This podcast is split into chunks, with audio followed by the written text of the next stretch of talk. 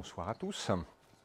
Donc cette année, le campus Miskatonic est consacré particulièrement à Robert E. Howard, auteur texan, 1906-1936. Euh, euh, donc, comme disait Guillaume, l'auteur de Conan le Cimérien, et non pas le barbare. Là, ça va, Patrice Touinet n'est pas dans la salle, mais il aurait, enfin, le truc qui tient à ce qu'on appelle Conan, Conan le Cimérien. Euh, il y a des raisons qu'il va exposer demain. Je ne vais pas revenir énormément ce soir sur la biographie de Howard, puisque justement Louis Ney, qui est le spécialiste mondial, le patron, sera là demain pour en discuter. Ce qui va nous intéresser ici plus particulièrement, c'est euh, certains aspects de l'œuvre de Howard, il y a beaucoup, euh, qui a écrit un peu dans tous les genres. Il a écrit du polar, il a écrit des récits de boxe, euh, du western, euh, des récits d'aventure en Afghanistan pendant l'occupation britannique, avec euh, le personnage de El Borat, qui est son premier personnage récurrent. Des, du récit horrifique, du western horrifique. Et en fait, il est surtout, et ça on en parlera beaucoup demain, Patrice Louinet demain matin et demain soir avec la table ronde sur Lovecraft et Howard aux sources de la fantasy, c'est quelqu'un qui est un des piliers avec J.R.R. Tolkien, c'est un des piliers de la fantaisie moderne, euh, et c'est deux facettes très différentes de la fantaisie. Donc avec Howard, on parle de heroic fantasy, où les Américains parlent de sword and sorcery, donc de la fantaisie avec des épées, des sorciers et des gens qui se tapent sur la figure, et de préférence un peu, euh, euh, un peu musclés. C'est plus plus direct, plus brutal que ce que va faire Tolkien, par exemple. Et c'est deux traditions de la fantasy qui continuent à perdurer un petit peu de nos jours, même si le genre s'est encore euh, euh, beaucoup diversifié depuis cette époque-là. Alors, euh, Robert Howard, c'est un auteur qui donc est connu surtout pour le personnage de Conan, le cimérien, et il y a une espèce d'obsession chez lui qui est les Celtes, pour diverses raisons. Alors, il avait des ascendances irlandaises et écossaises, et même s'il vit au Texas, c'est des choses qui le fascinent. Et euh, l'univers celtique va énormément, euh, va énormément euh, infuser dans son œuvre. On a des personnages comme Cormac MacArt, qui est un pirate irlandais du au Moyen Âge, genre 6e siècle, mais qui va combattre des Vikings, des, Saxons et autres.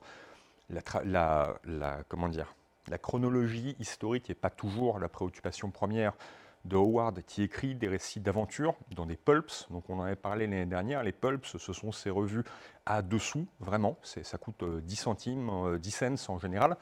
Euh, un peu plus pour certains titres comme Weird Tales qui coûte 25, mais c'est quand même de la littérature, ce qu'on appellerait maintenant, ou ce qu'on a appelé un moment, de la littérature de diar. Howard est une des stars du magazine Weird Tales, alors il publie aussi ailleurs.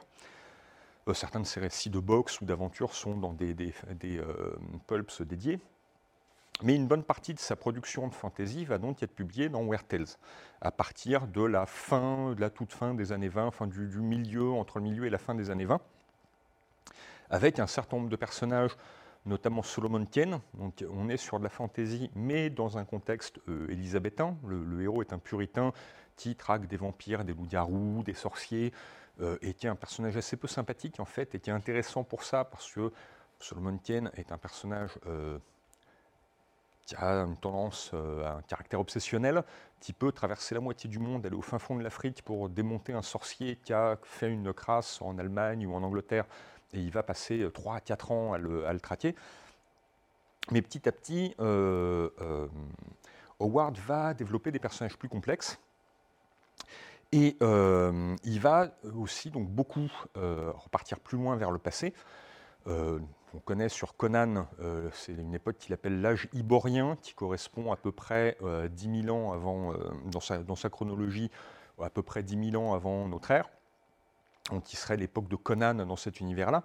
Et ce qu'on s'aperçoit, c'est que tous ces personnages théoriques fantasy, même vivant à des époques ou en des lieux différents, finissent par se répondre. Il y a un univers partagé, un peu maintenant, c'est une notion qui est, assez courante avec les univers type Marvel ou DC qu'on a au cinéma. L'univers partagé est une notion qui nous pose plus souci, qui à l'époque est encore un peu nouvelle, euh, hormis des petites choses comme un euh, Cyrano contre D'Artagnan, publié par, je crois que c'était par Paul Féval, euh, fils, dans les années 1800 et quelques. Enfin, chaque, chaque série est un peu dans son propre univers ou alors des choses plus littéraires comme les, roux, les ou la comédie humaine, où plein de personnages vont se retrouver dans un même univers et dans une même continuité. Dans le cas de Howard, c'est pas toujours explicite, mais en fait, dès qu'on gratte un petit peu, on s'aperçoit que tout ça s'intègre dans une, euh, chronologie à peu près cohérente. Hello, bonjour.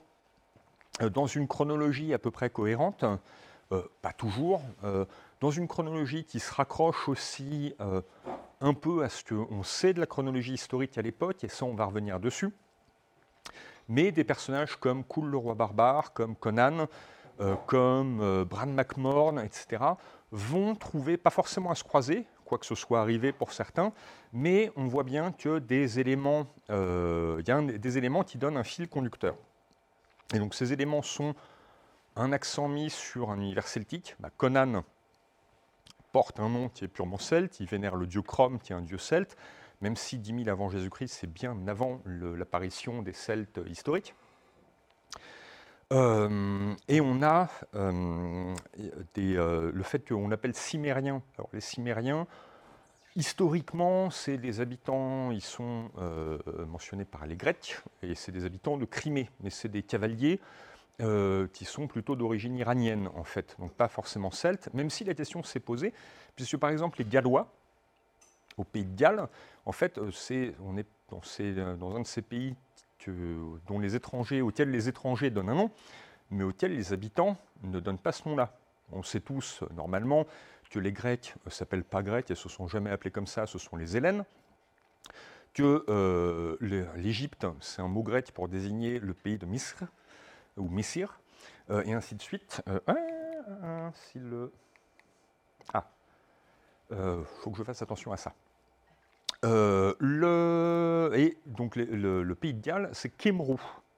Et donc un cimérien, pour Howard, c'est pas tant un cavalier scythique de, Crimée ou des steppes d'Asie centrale, c'est bien un habitant de Kimrou. Donc un, un celte, alors même si effectivement la Grande-Bretagne telle qu'elle n'existe pas à l'époque de Conan, à l'âge iborien, mais il le raccroche à effectivement Tite a joué l'anachronisme, mais comme je disais, c'est un auteur de pulp, un auteur de fantaisie.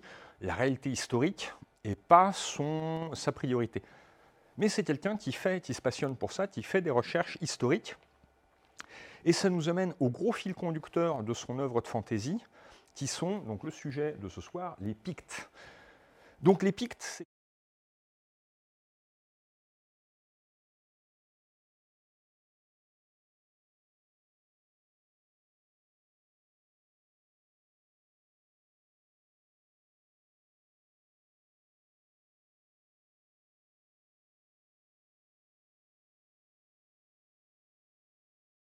dans son œuvre. Et surtout, en fait, il en parle dans des lettres. Euh, c'est quelque chose sur lequel il est tombé. Il cherchait une histoire de la Grande-Bretagne euh, alors qu'il était adolescent. Il doit avoir une douzaine d'années. Il est envoyé à la Nouvelle-Orléans.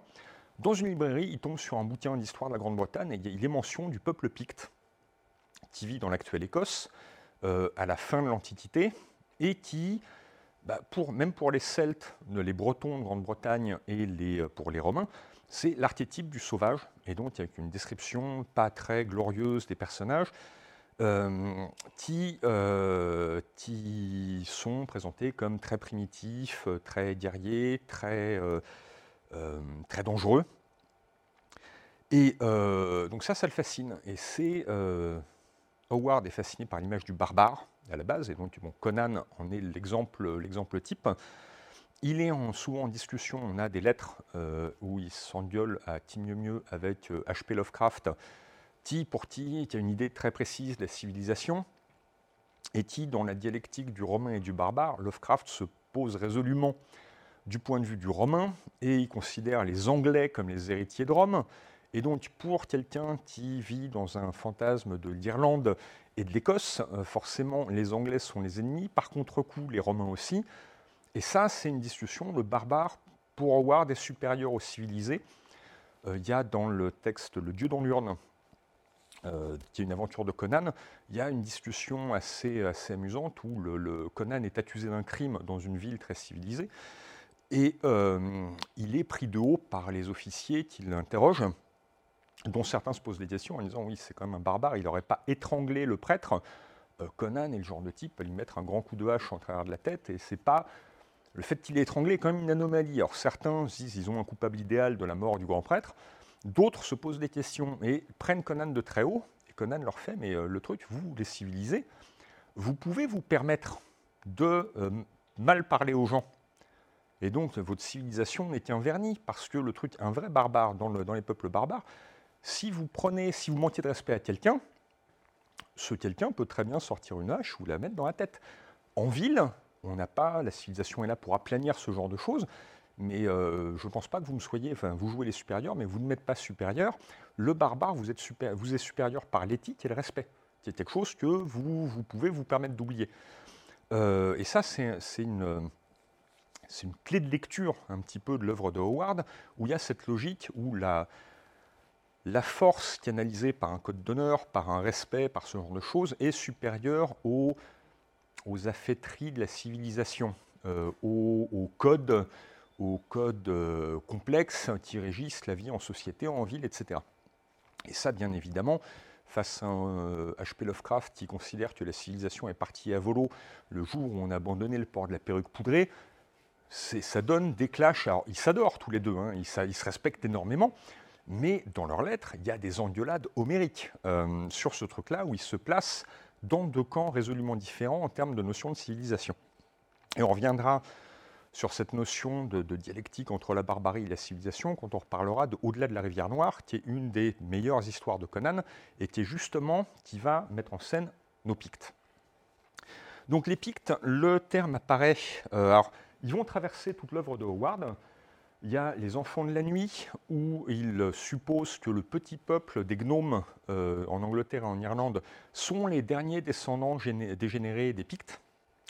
euh, il revient sur cette idée-là par la suite. Il y a, plusieurs récits, euh, la race perdue, les enfants de la nuit et d'autres.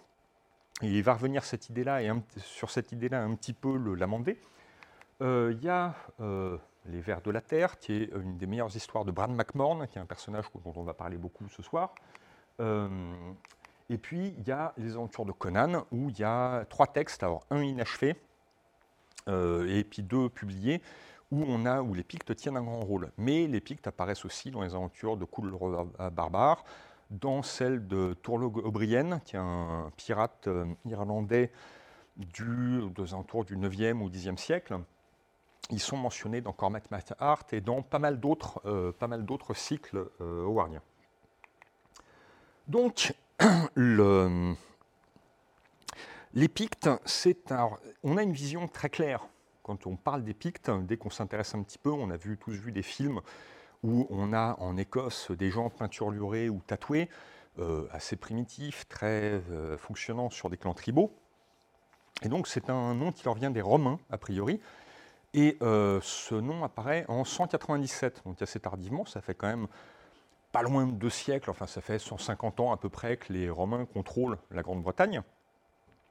Ils sont souvent en guerre avec les Calédoniens, qui sont vraiment un peuple du sud de l'Écosse actuelle, qui donne son nom à toute l'Écosse était appelée Calédonie par les, Romains à l'époque. Et euh, c'est en fait cette définition du, euh, on les appelle Pictes, c'est l'idée qu'on s'en fait depuis euh, près de, 1800 ans, euh, les Romains les appellent Pictes parce qu'ils se peignent le, corps, euh, mettent des peintures de guerre ou des tatouages. En fait, un truc qu'on ne retrouve pas, les, Romains n'expliquent jamais pourquoi ils appellent comme ça les Pictes.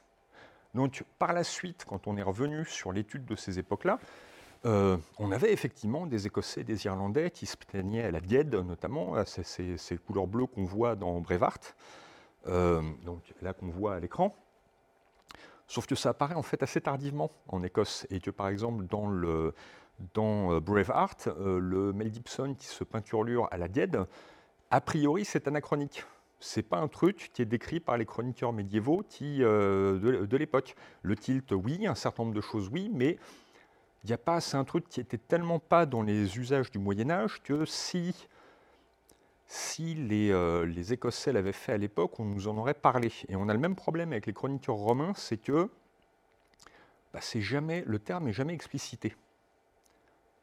Et donc là, ça devient intéressant, euh, parce que c'est souvent, s'il y a des gens qui font de l'archéologie euh, dans la salle ou qui s'y intéressent, il y a pas mal de conceptions de l'archéologie qu'on a eues au début de l'archéologie à partir du 19e siècle, qui étaient dans la logique de l'époque, et qui sont avérés un petit peu problématiques. Enfin, on sait par exemple en archéologie biblique, les gens qui, creusent, qui creusaient au XIXe siècle en Palestine, ah bah, là c'était le truc, la, Bible nous décrit ici les grandes écuries du roi Salomon, et là il y a un énorme truc d'écuries, ah bah, euh, difficile de dater la pierre, bah, ça doit être les écuries du roi Salomon. L'analyse du style, des tablettes, des trucs montrent que c'est trois siècles au moins après, enfin c'est euh, des, constructions homrides qui datent de trois siècles après, euh, Salomon, et donc ont amené à repenser la chronologie et puis un certain nombre de choses, et à se détacher un petit peu du texte. Le truc, c'est que sur plein de choses, les Celtes notamment, il a fallu se poser euh, ce genre de questions.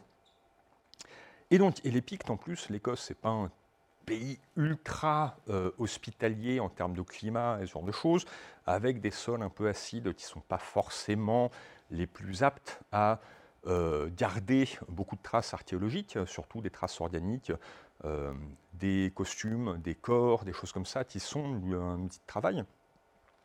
Donc il a fallu réenquêter un petit peu sur les Pictes, et on avait euh, des conceptions, par exemple, à l'époque de Robert Howard, on avait une vision très précise de comment s'était peuplée l'Europe, et il y avait cette logique d'invasion successive de peuples et les Pictes semblant primitifs, et on ne comprenait pas les, on avait.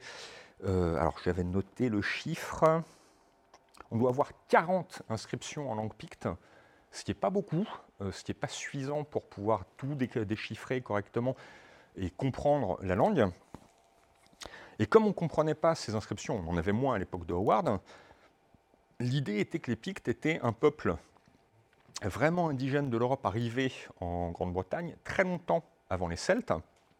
On datait l'arrivée des Celtes en Grande-Bretagne vers 6 à 8 siècles tout au plus euh, avant Jésus-Christ.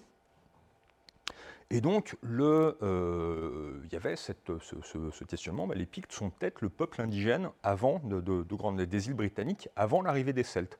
Leur langue est incompréhensible. A priori, ce n'est pas de l'indo-européen, donc comme le basque et tout ça, et donc les, les, langues, pratiquement toutes les langues d'Europe, sont des langues qui se ressemblent par certaines structures. Et à l'époque de Howard, c'est clair, toutes ces langues proviennent d'ancêtres communs. Une tribu qu'on aurait appelée, qu'on appelait pour des raisons linguistiques les Indo-Européens, qui aurait déferlé sur l'Europe au début de l'âge du bronze, grosso modo, et qui aurait fini par, euh, ou entre le début et la fin de l'âge du bronze, et qui aurait fini par euh, conquérir toute l'Europe c'est une notion qui est restée pendant très longtemps un paradigme de l'histoire européenne. Euh, il s'est avéré que c'est beaucoup plus compliqué que ça, que euh, pour peupler tout un continent, ça ne se fait pas comme ça, et que effectivement les langues ont diffusé, mais que, que, des cultures matérielles ont diffusé, des manières de faire de la poterie, de faire des armes, etc., mais que ce n'était pas forcément corrélé à un peuple qu'une culture matérielle et pas forcément corrélé à un peuple ou une langue. Il a fallu très longtemps pour le comprendre. C'est-à-dire que si, dans 2000 ans, quelqu'un creuse ici, le truc, ah, on a trouvé des vêtements des peuples euh, vivant ici, et ils sont de culture américaine. Ils portent des jeans, des baskets, euh, le truc, on trouve euh, des traces de Marvel Comics, de machin, de, des bouteilles de Coca-Cola. Ces gens, en fait, doivent, et faute de traces écrites exploitables, on se dit, bah, ils doivent normalement parler anglais. Et on aura fait un contresens. Et donc, avant de tirer des conclusions comme ça, il faut pousser un peu plus les analyses. Il n'y avait pas moyen à l'époque, notamment, il n'y avait pas les analyses génétiques qu'on euh, fait maintenant. Euh, toutes sortes, l'analyse euh, informatisée des langues ne, pouvait pas se faire à cette époque-là. Donc, pour Robert Howard, qui découvre les Pictes dans ce genre de, dans le bouquin, un bouquin pour la jeunesse sur le peuplement, enfin sur l'histoire de l'Angleterre, les Pictes sont un peuple ancestral qui et ils vont le fasciner parce que pour lui, c'est une espèce de dernier rideau de résistance tout au nord de la, tout au nord de la Grande-Bretagne face à d'autres peuples qui arrivent, alors des peuples qui l'intéressent, mais il s'aperçoit que même s'il est passionné de culture celtique, et que maintenant l'Écosse est considérée comme celtique parce que Scott, qui donne le nom de l'Écosse, ça veut dire irlandais au départ. C'est parce que au, vers le, Moyen Âge, les, euh, les Scots, qui étaient des pillards irlandais, l'équivalent irlandais des Vikings, le Viking n'est pas non plus un nom de peuple, par exemple. Ça, signifie les pirates, justement, les, euh, navigateurs. Ben, se sont taillés des royaumes en Écosse, et on fait disparaître la nation picte, qui finit par disparaître complètement vers l'an 1000 à l'époque où, dans la chronologie de Robert Howard, Turlog O'Brien, le, le Gaël, l'Irlandais, euh, va rencontrer les tout derniers, euh, des tout derniers descendants de la, race picte qui est en train de disparaître. Donc on a ces notions-là à l'époque. Euh, des notions un peu racialistes, on a des images effectivement de peuples qui arrivent, qui prennent la place des autres, et avec des peuples plutôt blancs, plutôt... Et les Pictes, a priori, sont décrits à l'époque comme pas très grands, brun. Euh, et donc, du coup, ça colle avec cette idée-là que les Celtes, plutôt grands, blonds, etc., arrivent. On s'aperçoit que même vous allez en Angleterre, au Pays de Galles, en Irlande, euh, la typologie n'est pas si stéréotypée que ça, et que euh, définir une nation ou un peuple sur un type physique est déjà un peu compliqué. Mais à l'époque, c'est tout à fait classique, et on est beaucoup sur ce genre de stéréotype-là. Et donc les Pictes, pour Howard, correspondent bah voilà, ces images qu'on a à l'époque de gens un peu sauvageons, un peu peinturlurés. Et comme je disais, oui, on a rien que les peintures posent problème. C'est-à-dire que par exemple, euh, il y en a ici qui sont déjà allés à Poitiers, au Poitou. Au Poitou, vous voyez à peu près où c'est. Bah, le Poitou, le nom du Poitou vient d'un peuple qui s'appelait les Pictaves, qui était un peuple purement gaulois, qui vivait à cet endroit-là. Et on ne sait pas s'il y a un rapport. Euh, on ne sait même pas pourquoi il s'appelait comme ça, mais en tout cas pas du couteau pour des peintures. Pour les Gaulois, Pictave, c'était a priori les rusés, par exemple. Truc intéressant, c'est que effectivement, si les Bretons appellent les Pictes, peut-être que c'était effectivement pour les appeler les rusés, les Pictes d'Écosse, on ne sait pas s'il y a un lien avec les Pictaves du Poitou, pas plus qu'il y a forcément de lien entre les Cimériens du Pays de Galles et ceux de Crimée. Mais il y, a cette, euh, euh, question qui se pose. Est-ce que que signifie le terme picte? S'il vient du brittonique, de la langue des Bretons, ça peut signifier les rusés. On a même retrouvé un mot en celtique, pixave, qui signifie les crados. C'est intéressant. Alors bon, étymologie non contractuelle, hein, mais c'est peut-être, ça pourrait être ça aussi. Faute de description précise des Romains des, euh, de la peinture des Pictes, mais à l'époque de Howard, cette question ne se pose pas. On a cette tradition de pensée qui dit les Pictes sont des gens petits, euh, trapus, euh, sombres, qui vivent là. Donc euh, on a des échanges, des échanges de lettres avec Lovecraft où ils discutent du sujet. Et donc, oui, est-ce qu'ils sont de race méditerranéenne ou plutôt mongoloïde? Enfin, le truc, et on est dans ce genre de, truc qui maintenant nous semble extrêmement problématique en termes de, c'est euh, au moins du racialisme et dans certains cas, certains des, certains des échanges flirtent vraiment avec le racisme et on sait que Howard et euh, Lovecraft n'étaient pas forcément blanc-bleu de ce point de vue-là, loin de là.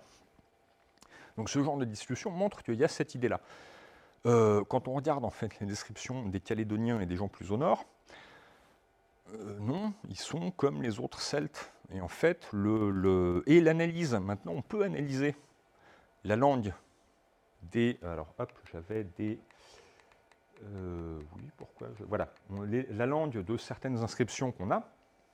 Euh, bon, là, ce n'est pas une pierre inscrite, c'est une pierre artistique. Euh, on peut analyser la langue de, ces inscriptions, et en fait, ça fonctionne, ça peut être une forme de brittonique. Donc, ça fait tomber l'idée que ce soit des gens qui étaient là avant l'arrivée des Celtes, ils parlent une langue celtique. Alors après, est-ce que leur langue d'origine s'est celtisée au contact des Celtes?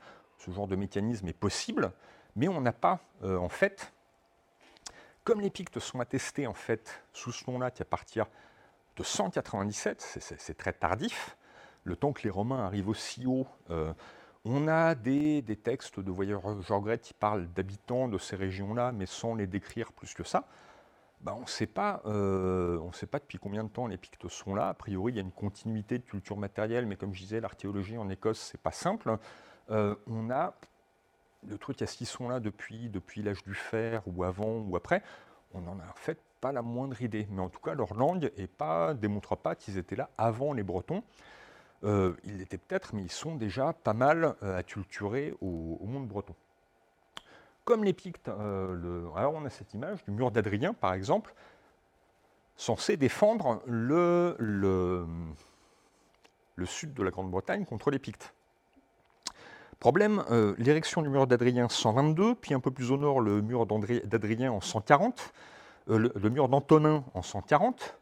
Le mur d'Antonin est d'ailleurs abandonné en 160 sous la pression des Calédoniens et de peuples autres, mais qui ne sont pas encore nommés, et dont il s'avère qu'a priori c'était les Pictes. Mais au moment où le mur d'Adrien est construit, moins spectaculaire que la muraille de Chine, hein, c'est, euh, euh, alors que c'est quand même deux siècles après la muraille de Chine, euh, les Romains, grands bâtisseurs, tout ça, mais le, le, truc c'est qu'on a même cette image du mur d'Adrien qui était là pour défendre contre la barbarie des Pictes qui allaient déferler sur l'empire, aux frontières de l'Empire romain, est même un peu compliqué. C'est-à-dire que oui, ça, servait à sécuriser contre des raids, et le truc des raids aussi irlandais, parce que les, Scots d'Irlande ne se gênaient pas pour aller piller les, côtes, euh, côtes britanniques. On a tout ce, questionnement sur euh, le truc, c'est quoi les Pictes Donc, on a, le, on a donc ce nom, dont on ne sait pas trop d'où il vient. On a une langue dont on a cru, en fait, on a identifié la langue picte comme étant effectivement indiscutablement liée aux langues britanniques il y a une trentaine d'années, pas plus. Enfin, le truc, c'est vraiment, vraiment assez récent, 30 ou 40 ans au max. Euh, quand j'étais gamin, je m'étais intéressé sur le sujet, un, petit peu au sujet, c'était oui, peuple comme les Basques, comme les Finnois, un peuple pré-indo-européen. C'est même ces notions-là, de toute façon, sont plus, euh, sont plus d'actualité.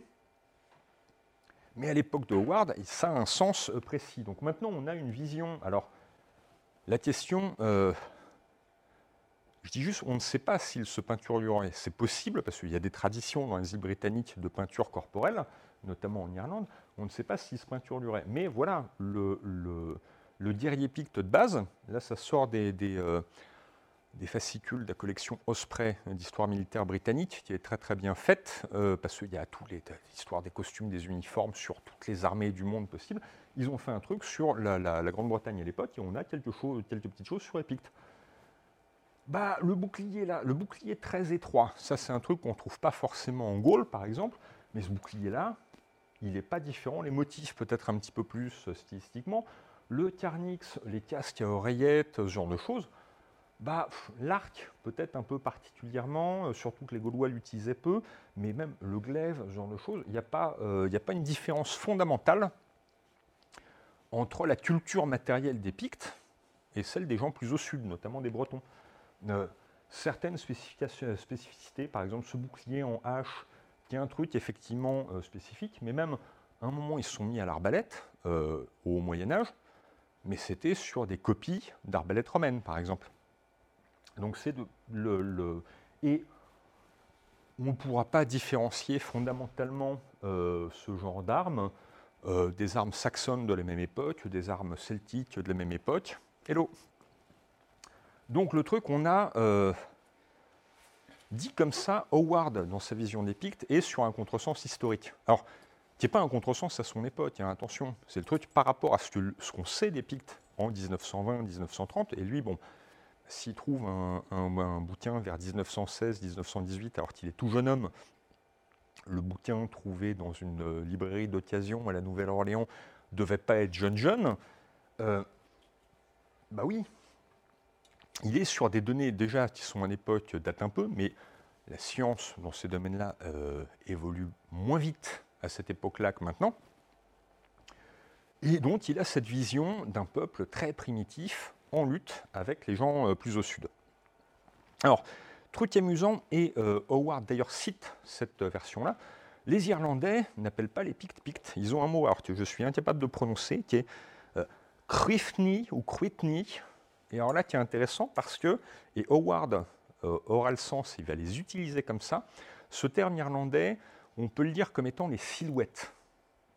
Donc il y a toujours cette idée d'image qu'on a dans le mot Picte, mais là qui est traité un peu différemment.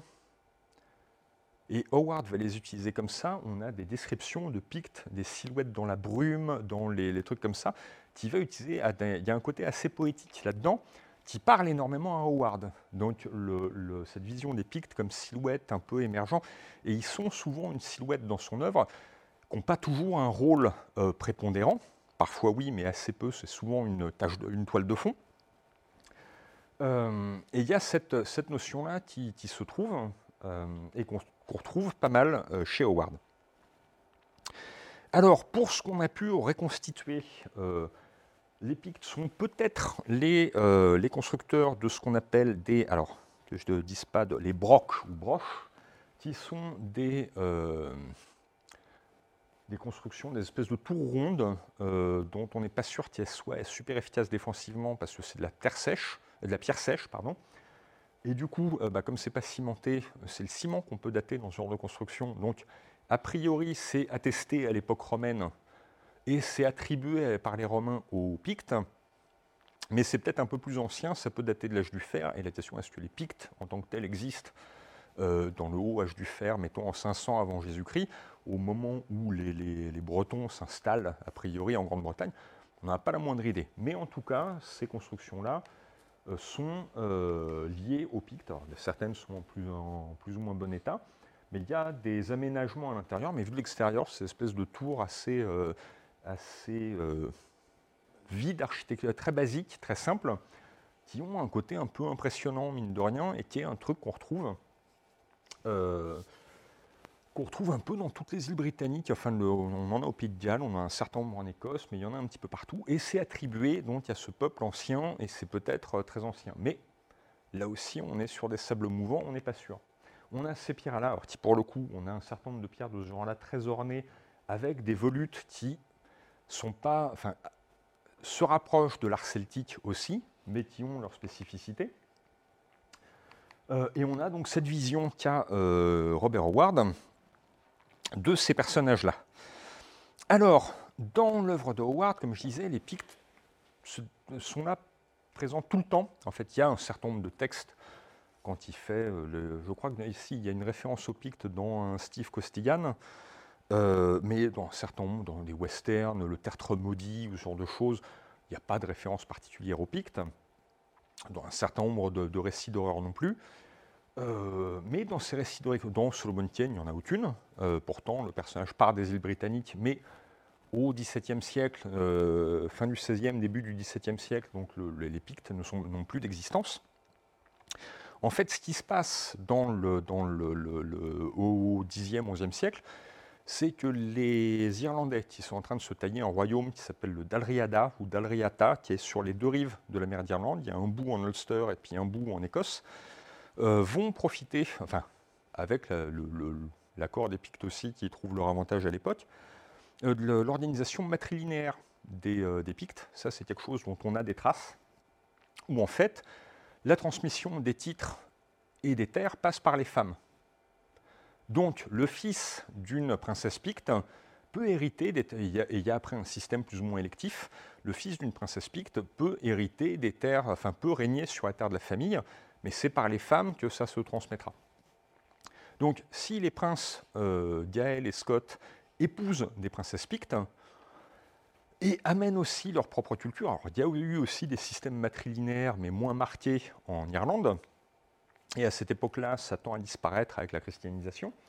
Euh, bah, il y a un moment où, oui, euh, bah, la, fusion des élites dans ces royaumes-là vont, euh, vont s'achever et la nouvelle entité va avoir une autre organisation, mais de façon assez transparente, sans, forcément beaucoup de violence, parce que c'est ces, mariages-là qui vont verrouiller la possession de certains titres et de certaines terres dans des, dans des lignées qui vont être considérées par les Irlandais comme étant d'origine irlandaise, et que les Pictes considéreront quand même comme Pictes. Donc petit à petit, en deux siècles de temps, arrivé au début du XIe siècle, de toute façon, on parle, on commence à parler de Scotland, et plus de Calédonie ou terre des Pictes. Euh, il y a ceci, et euh, par contre, oui, le, et les Irlandais amènent une sorte d'unification. Alors le royaume d'Écosse met du temps à, se constituer, mais à l'époque des Pictes, c'est une organisation clanique, tribale, alors qu'on retrouve encore, enfin les clans en Écosse, c'est quand même quelque chose, hein, on, le sait, avec les tartans et, genre de, et, les, marquages, mais qui viennent peut-être des Irlandais au départ. Mais à l'époque picte, il y a un certain nombre de chefferies, euh, mais il n'y a pas de roi euh, régnant sur tout le territoire picte. Ce qui n'empêche pas Howard d'en créer un, euh, et ça on, en, reviendra dessus après. Donc la vision qu'Howard a des Pictes, par exemple, était celle la plus proche de l'histoire, c'est celle-ci, de personnages qui vont combattre, qui vont être le dernier enfin, îlot de résistance indigène de la Grande-Bretagne face aux Romains. Et il va créer à années, entre la fin des années 20 et le début des années 30, un personnage qui est Brad McMorn, qui va être le dernier grand roi des Pictes. Alors, un truc, c'est que pour Howard, les Pictes, en fait, sont beaucoup plus anciens. Et quand on débobine toute la chronologie des Pictes, ce qu'on va faire tout à l'heure, les Pictes existent, sont une race très ancienne, puisque lui la voit comme des pré-indo-européens. Et euh, il va faire entrer ça dans un schéma qui est, à l'époque, qui est très, euh, très diffusé à l'époque, qui, euh, qui avait diffusé les théosophes, la Société de théosophie et Madame Blavatsky, où on a des grandes races de l'humanité ancienne qui se sont... Alors, certaines au départ sont purement spirituelles et puis de plus en plus matérielles. Et les premières grandes races, il y a les Atlantes, il y a les Ariens, ce qu'on appelait à l'époque, ce qu'on appelait tout à l'heure indo-européen, euh, a été appelé Arien aussi, et vous comprenez sans doute qu'on est un peu abandonné cette appellation.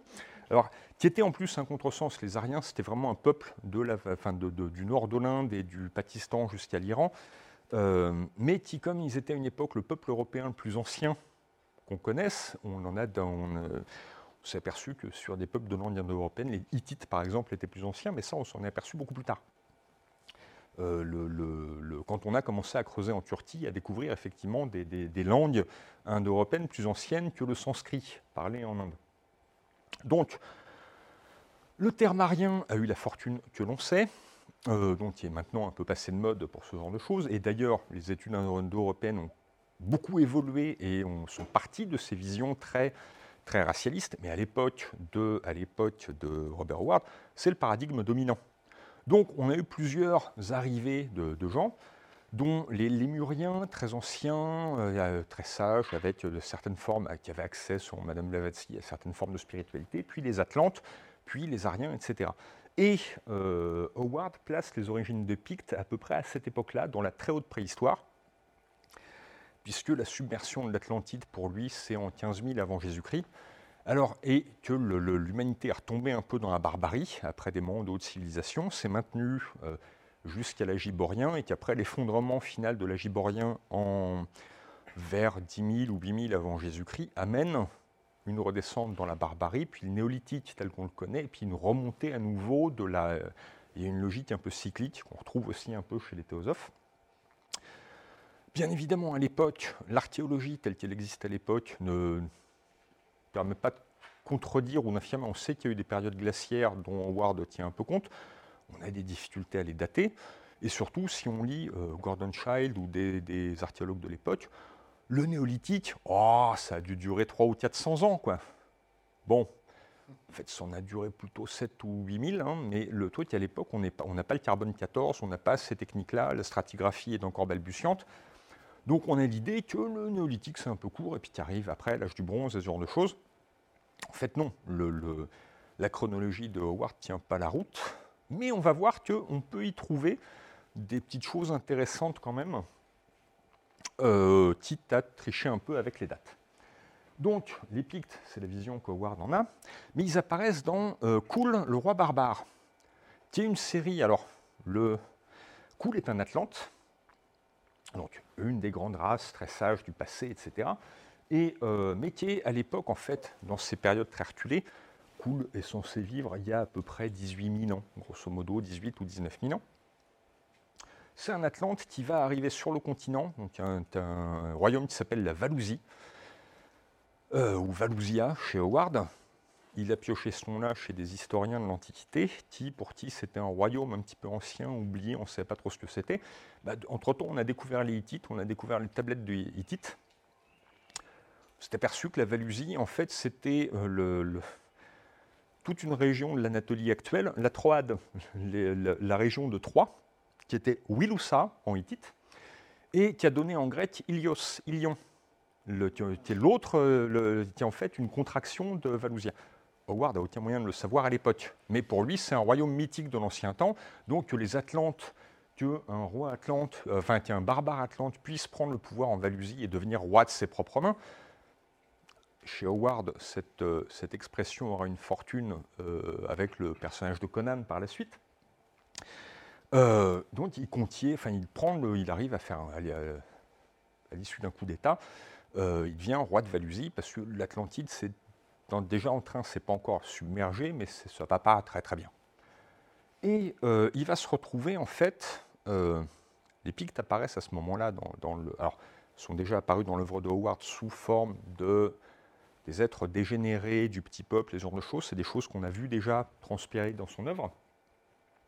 Là, il va faire ami-ami. Alors, les Atlantes et les Pictes, dans l'idée de Howard, sont des ennemis héréditaires depuis toujours, parce qu'en fait, il y a une grande confédération, un grand empire picte de l'âge de pierre, qui a régné sur toute une partie du monde, et que les Atlantes, un moment, ont tenté de les civiliser un petit peu, ça s'est mal passé, pif paf, et depuis, ils sont ennemis. Euh.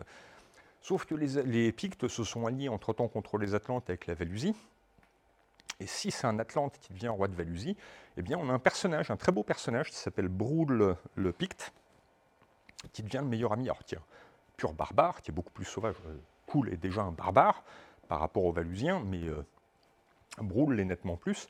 on est dans une logique qui est un peu de western, euh, avec le Lone Ranger et Tonto, son compagnon indien. Il y a un peu cette logique-là. Alors, Howard ne va pas pousser cette idée-là beaucoup plus loin, mais on va voir que l'idée de, des Pictes, un peu comme des Indiens, euh, comme un peuple premier comme ça, ça, va continuer à infuser dans son... Arrête d'opiner, on voit que tu sais de quoi je vais parler, même si... Ne spoile pas, ne spoile pas, voilà, ne spoile pas la suite de la conférence au vent.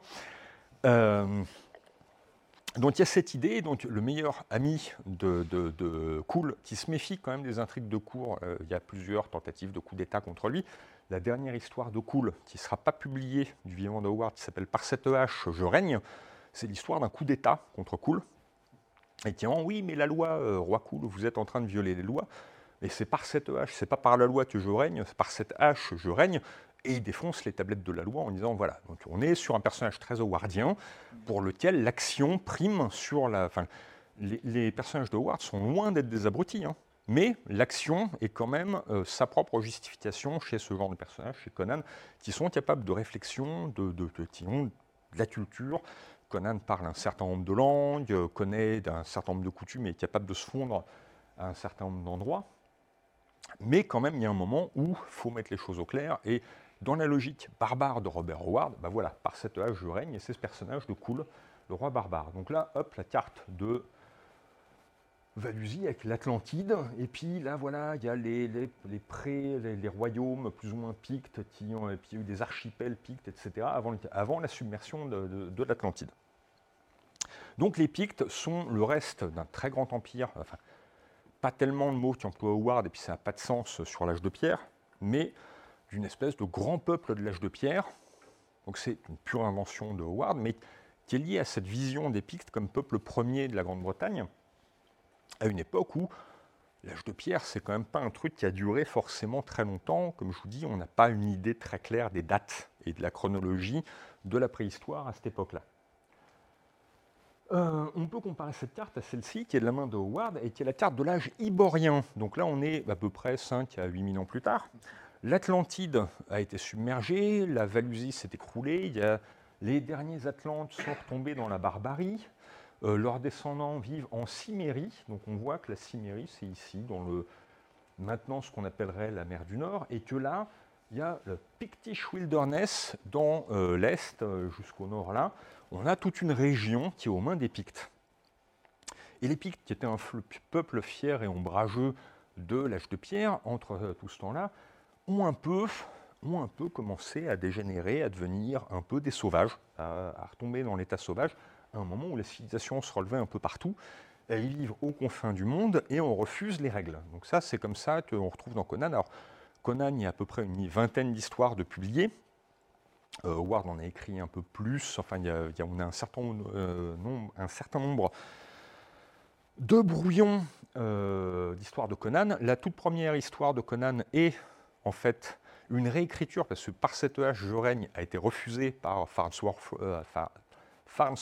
Wright, le rédacteur en chef de Weird Tales. Et euh, Howard l'a réécrit avec un nouveau personnage qui est Conan, devenu roi, un cimérien, devenu roi de ses propres mains, qui règne sur l'Aquilonie, donc cette région-là, mais qui correspond à la France actuelle dans la, sur la carte, mais dont la logique est un peu entre Rome, suivant les histoires, c'est un peu l'Empire romain ou l'Europe euh, médiévale. Euh, Conan, vieillissant, se retrouve en but à un complot qui va déjouer. Euh, et où on a cette idée d'un roi, d'un type qui a eu vécu plein d'aventures, qui sur ses vieux jours a réussi, enfin arrivé à l'âge mûr, réussi à euh, prendre le pouvoir et à devenir roi d'un des plus puissants royaumes de son époque, et qui une fois arrivé sur le trône, bah, comment dire, c'est un peu comme D'Artagnan dans 20 ans après, je ne sais pas si vous avez lu 20 ans après d'Alexandre Dumas, euh, D'Artagnan vit plein d'aventures dans les Trois Mousquetaires, et le, bonheur de sa vie, ce sera de devenir mousquetaire, et puis en plus, après, capitaine des mousquetaires. Dans 20 ans après, on commence, il est effectivement capitaine des mousquetaires, et son boulot, c'est de monter la garde devant la porte de Mazarin. Autant dire qu'il ne le voyait pas comme ça, et qu'il s'emmerde de faire, mais qu'il euh, il veut des aventures. Les aventures dans 20 ans après vont être beaucoup moins amusantes. Déjà que la fin des Trois Mousquetaires, c'est quand même assez sombre.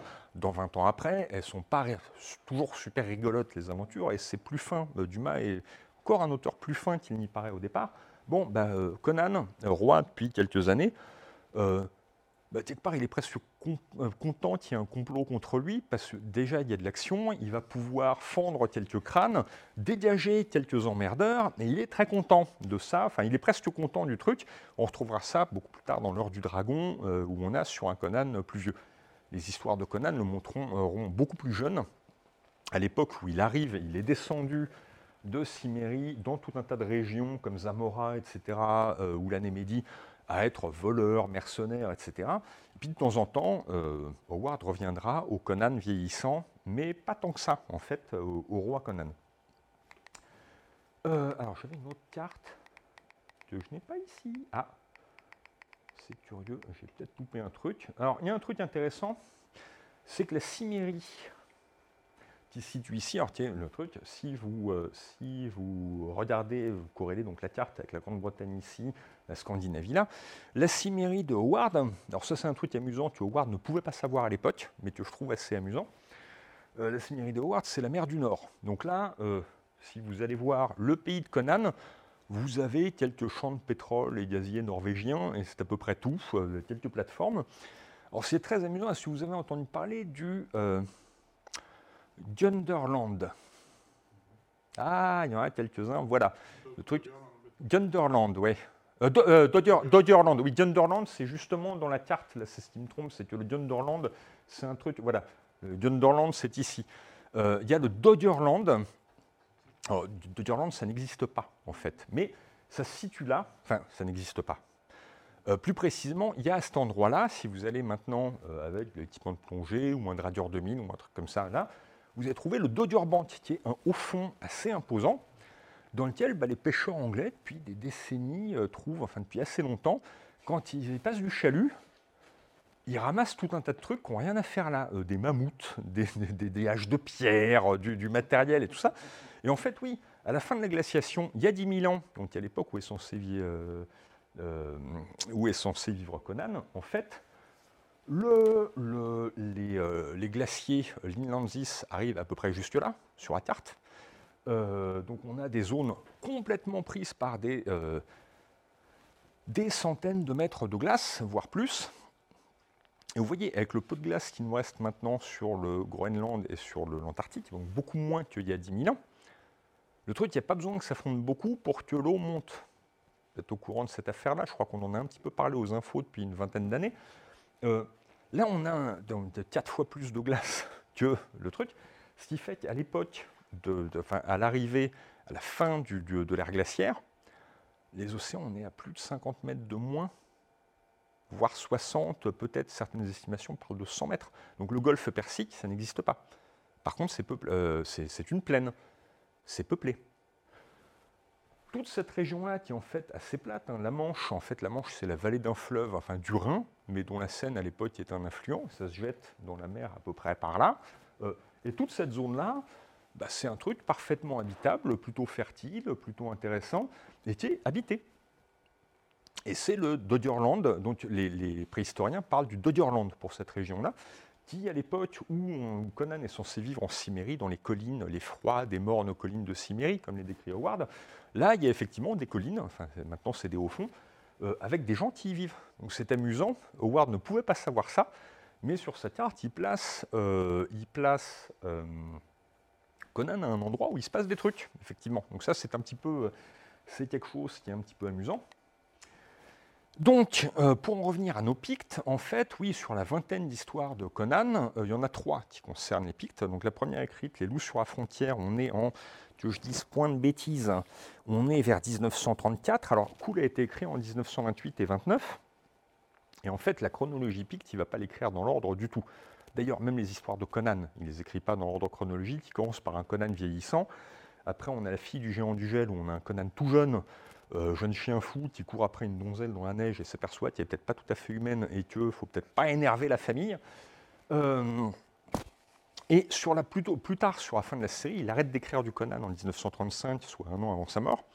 Euh, il écrit donc à partir de 1934 Les loups sur la frontière, puis au-delà de la rivière, par-delà la rivière Noire, et enfin le maraudeur noir. Et là, on a un Conan relativement jeune, qui est en fait dans cette région-là, au nord de la Tiléonie, dans les marches bossoniennes, euh, au contact du territoire picte. Et là, en fait, euh, Conan est texan. Euh, Conan. Conan est cimérien, merci.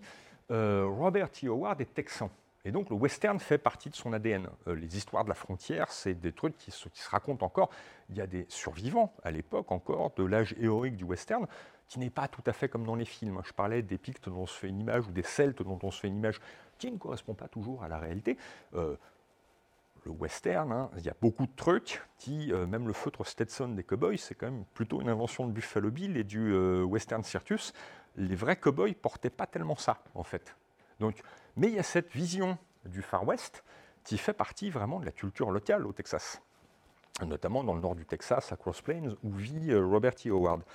Et donc, il n'a pas toujours pu publier. Il a fait du western. Ce n'est pas forcément parvenu jusqu'à nous parce que ça n'a pas tellement été publié en français. Donc, tout le, on est loin d'avoir tout publié. Il y a beaucoup de choses qui ont été publiées, mais tout n'a pas été publié.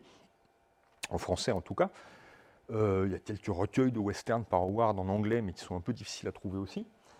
Et ça, c'est un truc qu'il aime bien. Et en fait, il va avoir cette idée-là. Dans ces histoires-là, les Pictes, c'est les Indiens. Et comme Howard et pas forcément un farouche défenseur de la civilisation. Vers la même époque, il va écrire après, au-delà de la rivière Noire, il va écrire une histoire qui s'appelle Les Clous Rouges. Ceux qui l'ont lu, alors qui est aussi un western d'une certaine façon, parce que c'est à peu près le scénario de Pour une poignée de dollars je te vois faire la moue. Si, c'est pour les clous rouges, c'est pour une poignée de dollars. Euh, Conan arrive dans une ville souterraine. Il y a deux factions qui s'entretuent, bon, qui sont un peu plus inquiétantes que les, types de, pour une poignée de dollars, parce que c'est vraiment des espèces d'aztèques complètement dégénérés, avec des pouvoirs qui se balancent et qui sont dans un culte un peu, euh, un petit peu bizarre. Et il va arriver là-dedans comme un chien dans un jeu de quilles et mettre un pataquès terrible et s'en tirer un peu difficilement, enfin de, du, du, truc qu'il a. Il va s'allier avec une faction puis avec l'autre. Enfin, pour une, ou Yojimbo, pour ceux qui ont vu Yojimbo de Kurosawa. Enfin, on est sur ce même genre d'histoire. C'est un western. Euh, dans, et là, il montre la civilisation à son stade terminal. Une civilisation qui a dégénéré complètement. Et Conan est le seul personnage qui a une non, et, et la Valéria qui est avec lui. C'est Valéria Oui. Euh, qui est avec lui dans, cette cité souterraine, sont les seuls personnages à peu près sains d'esprit et à peu près hein, non touchés par cette décadence. Et dans Au-delà de la rivière Noire, il y a même cette phrase terrible et qui résume d'une certaine façon toute la pensée, enfin, une partie de la pensée de Robert D. Howard, où après justement un déferlement de Pictes qui ravage euh, la cité, euh, c'est Venantium, je crois, d'un coup j'ai plus le, nom de l'avant-poste, et on est dans l'attaque de Fort Apache. Hein. C'est les Indiens débarquent avec le fortin, terrorisent les fermiers alentours, les colons, les colons alentours, et puis euh, balayent, et la cavalerie n'arrive pas, parce que Conan, la cavalerie aurait pu être Conan, mais lui a identifié la menace, mais il est au fin fond du territoire Picte, le temps qu'il revienne, et donc c'est une espèce de course-poursuite, etc. Euh, il est trop tard, les Pictes ont déferlé, c'est vraiment l'attaque de Fort Apache. Donc c'est un pur western, et un des personnages survivants de l'histoire, quelques temps après, tire la conclusion, et c'est pas Conan qui parle, euh, c'est un personnage qui dit, et Conan, qu'est-il devenu? Il y a une discussion entre personnages.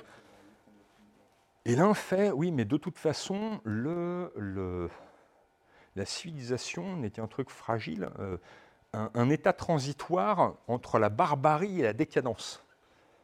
Ceux qui ont vu, vu le, film de Claude Lelouch, L'aventure, c'est l'aventure, il y a un moment, une tirade de Jacques Brel, le chemin le plus court pour aller de la barbarie à la décadence passe par la civilisation. Il y a un moment, voilà, hop, on est ici. Oui, la civilisation n'est qu'un accident, le barbare finira toujours par triompher. Euh, et ce qui est intéressant, c'est que Conan est le type du barbare, donc Conan survit. La plupart des civilisés sont balayés euh, au-delà de la rivière Noire. Euh, le Conan survit parce qu'en tant que barbare, il a des capacités à survivre dans ce genre de, cas que les civilisés n'ont pas forcément. Mais ce qui est intéressant, c'est que euh, Howard là, met une distinction dans, à la rivière Noire et le maraudeur noir entre Conan qui est un barbare, donc qui est quelqu'un qui sait ce que c'est que la civilisation. Simplement, il n'a pas été élevé dedans, il la voit de loin, il est capable d'en adopter les codes quand il y a besoin, même s'il n'est pas dupe des codes de la civilisation, alors que ceux qui sont nés dans la civilisation pensent que c'est la normalité. On en sait quelque chose. Hein. Le truc, nous, on a, on a l'eau au robinet, etc., la voiture, machin, ça nous semble normal. Ça n'est pas forcément pour des gens qui n'ont pas ça. Euh, donc Conan, lui, a ce regard extérieur et un regard qui, du coup, est volontiers critique. Même s'il va devenir l'apex du monde civilisé, puisqu'il deviendra roi du plus grand royaume. Donc il va devoir gérer ce, problème-là. Mais effectivement, le Conan est un barbare, mais les Pictes sont décrits comme d'authentiques sauvages. Eux, Conan est capable de comprendre la civilisation, même s'il n'est pas forcément capable de l'intérioriser et que ça ne l'intéresse pas de le faire. Les Pictes, non. Les Pictes, c'est la civilisation, c'est un truc de taré. On ne veut pas de ça, on ne, de on ne cherche pas. Enfin, le, ceux qui amènent la civilisation chez nous, on les brûle. C'est, euh, Donc là, il est décrit, il va faire une distinction entre le barbare et le sauvage. Et c'est intéressant ça, parce que c'est pas c'est pas une distinction qu'on trouve facilement dans la littérature pulp, enfin de la littérature populaire de l'époque. On voit qu'il y a des choses, c'est des gens en germe chez des auteurs comme euh, Ryder Haggard, qui est euh, grand auteur d'aventures africaines, euh, Alan Quatermain et ce genre de choses, où ce genre de logique de civilisation, de décadence, de sauvagerie, de barbarie se retrouve, mais n'est jamais, c'est une toile de fond, c'est jamais consciemment et explicitement expliqué par Ryder Haggard. Bon, Howard, qui vit nettement plus tard, qui est un fan de Burroughs, qui est un héritier d'Haggard, l'auteur de Tarzan, va plus jouer avec ce genre de, notions. Donc, le, sur le, un des éléments clés de Au-delà de la rivière Noire, c'est que les Pictes, qui étaient des tribus éparses sur un énorme bande de terrain, vont s'unir sous le nom d'un sorcier charismatique, Zodiarsad, qui va les unir dans la haine. Euh, c'est un leader charismatique qui va unir les personnages dans la haine de l'étranger, de la civilisation, etc. On est en 1935. C'est intéressant de voir que, euh, tout en faisant du western, hein, c'est le truc qui ne se cache pas, c'est sa note d'intention, c'est de faire du western, on est en 1935 par l'auteur qui a expliqué peu de temps avant à H.P. Lovecraft, euh, Lovecraft un peu innocemment, qui était très conservateur, disait Ah ouais, mais je trouve que l'Europe, là, dans cette pétodière qui est l'Europe, des régimes un peu autoritaires, bah, ça va peut-être remettre de l'ordre, hein, les trains partiront à l'heure. On a des lettres, mais hallucinantes. Et Lovecraft, chantre de civilisation, on dit Ah, mais l'Apex, quelque part, ces gens-là vont, euh, vont euh, aider à remettre un peu la civilisation sur un rail dans ce bazar qui est l'Europe. Et là, Robert Howard, donc personnage un peu, enfin, qui a, des personnages quand même assez nietzschéens quand même, on a des lettres, et là le truc, moi je les, ai, je les avais eu, Patrice Louinet, qu'on verra demain, me les a passées quand je travaillais sur la biographie de Lovecraft, et je lui ai demandé en disant, je savais que ces lettres existaient, tu peux me les passer, est-ce que je peux en publier des extraits? Fort gentiment, donc je le remercie ici une fois de plus, parce que c'est vraiment quelque chose qui était chouette. Elles n'étaient pas publiées à l'époque. On a Robert, Howard, auteur un peu nietzschéen, qui fait non mais, euh, mon cher ami, euh, ces gens-là là-bas sont pas du tout nos amis. Euh, le truc, regardez comment on fonctionne, quelles sont nos idées, même si vos idées, mais des gens comme nous, on n'est pas des soldats, on n'est pas des, enfin le truc, on sera peut-être pas les premiers à cramer, mais enfin, le truc, nos œuvres, nos machins, enfin, vos œuvres un peu nihilistes sur expliquant que la vie humaine ne vaut rien, etc.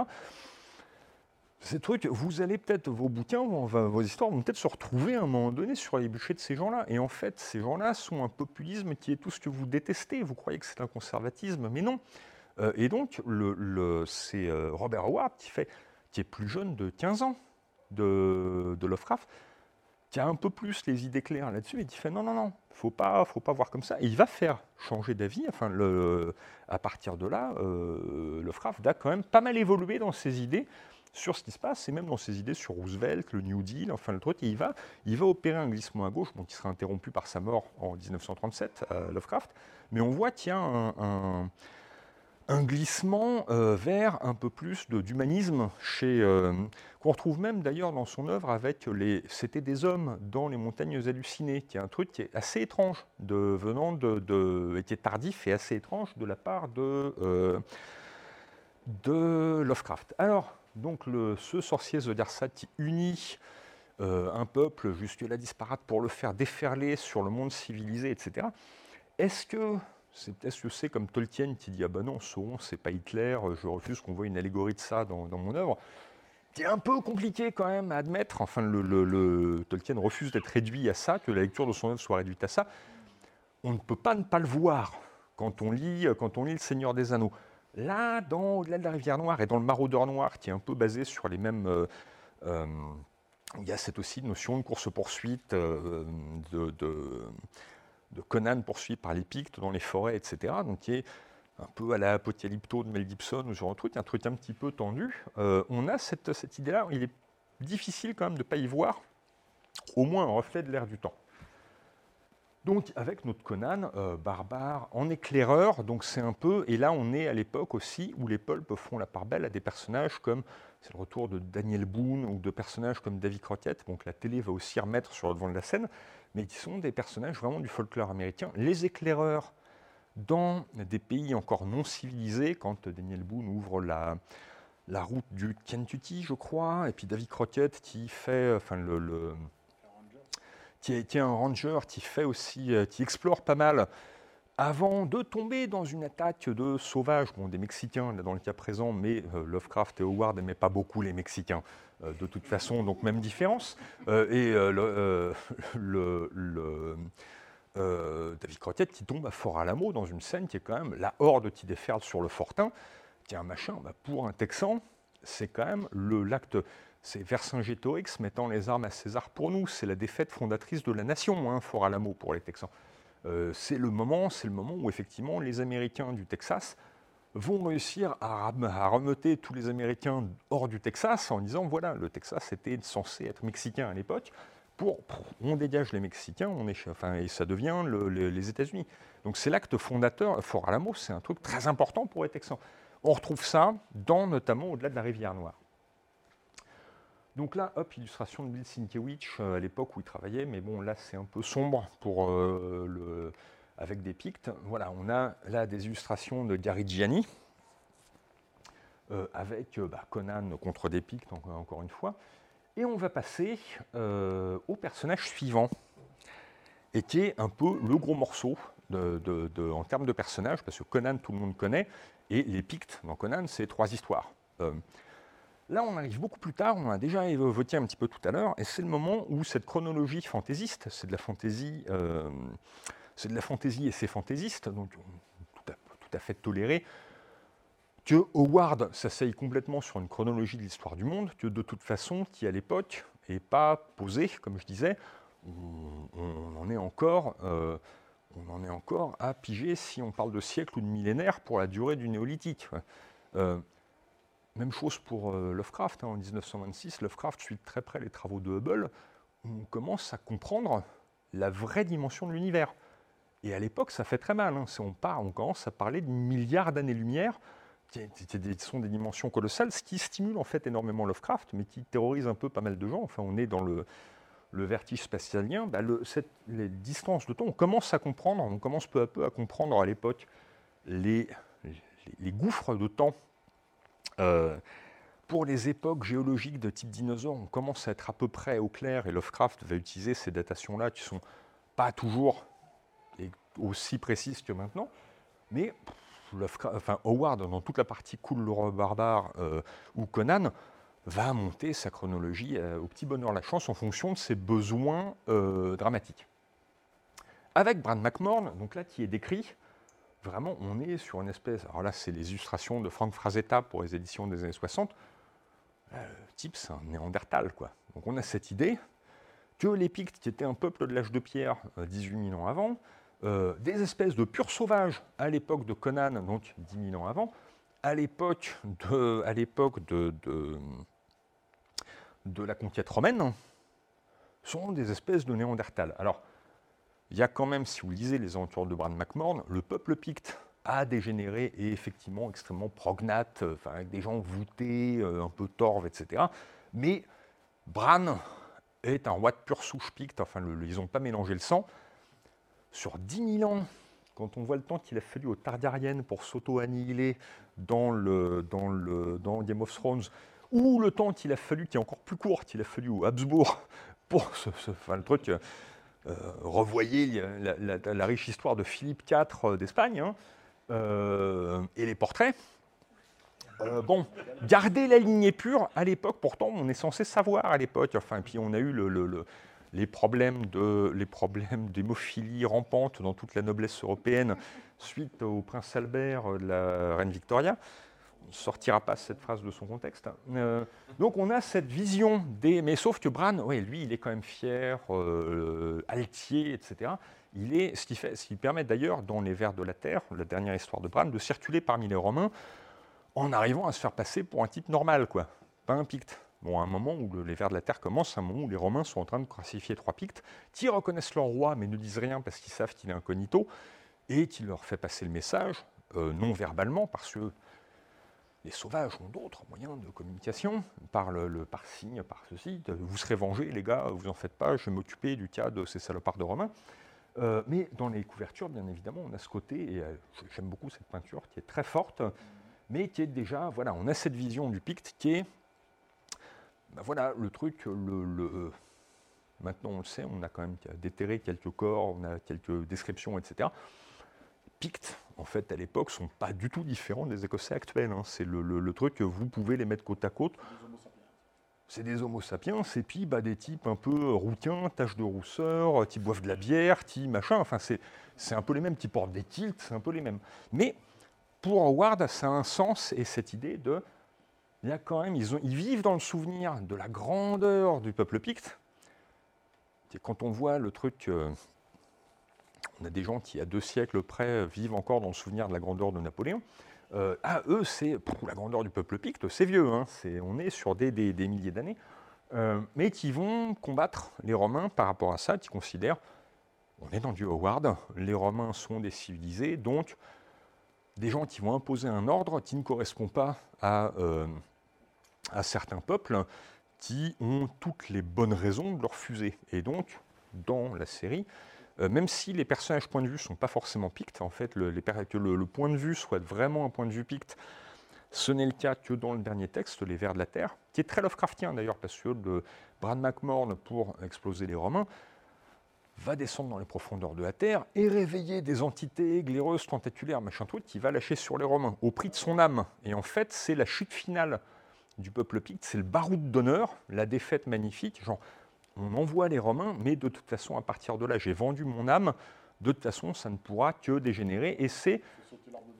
Et là, on colle assez à l'histoire parce que ça correspond. Alors bon, le, euh, il situe, il situe euh, il situe les aventures de Bran McMorn euh, à peu près vers l'an 200, qui sont à peu près l'époque où les Romains sont pour la première fois nomment les Pictes. Hein. On est en 200, entre 200 et 230.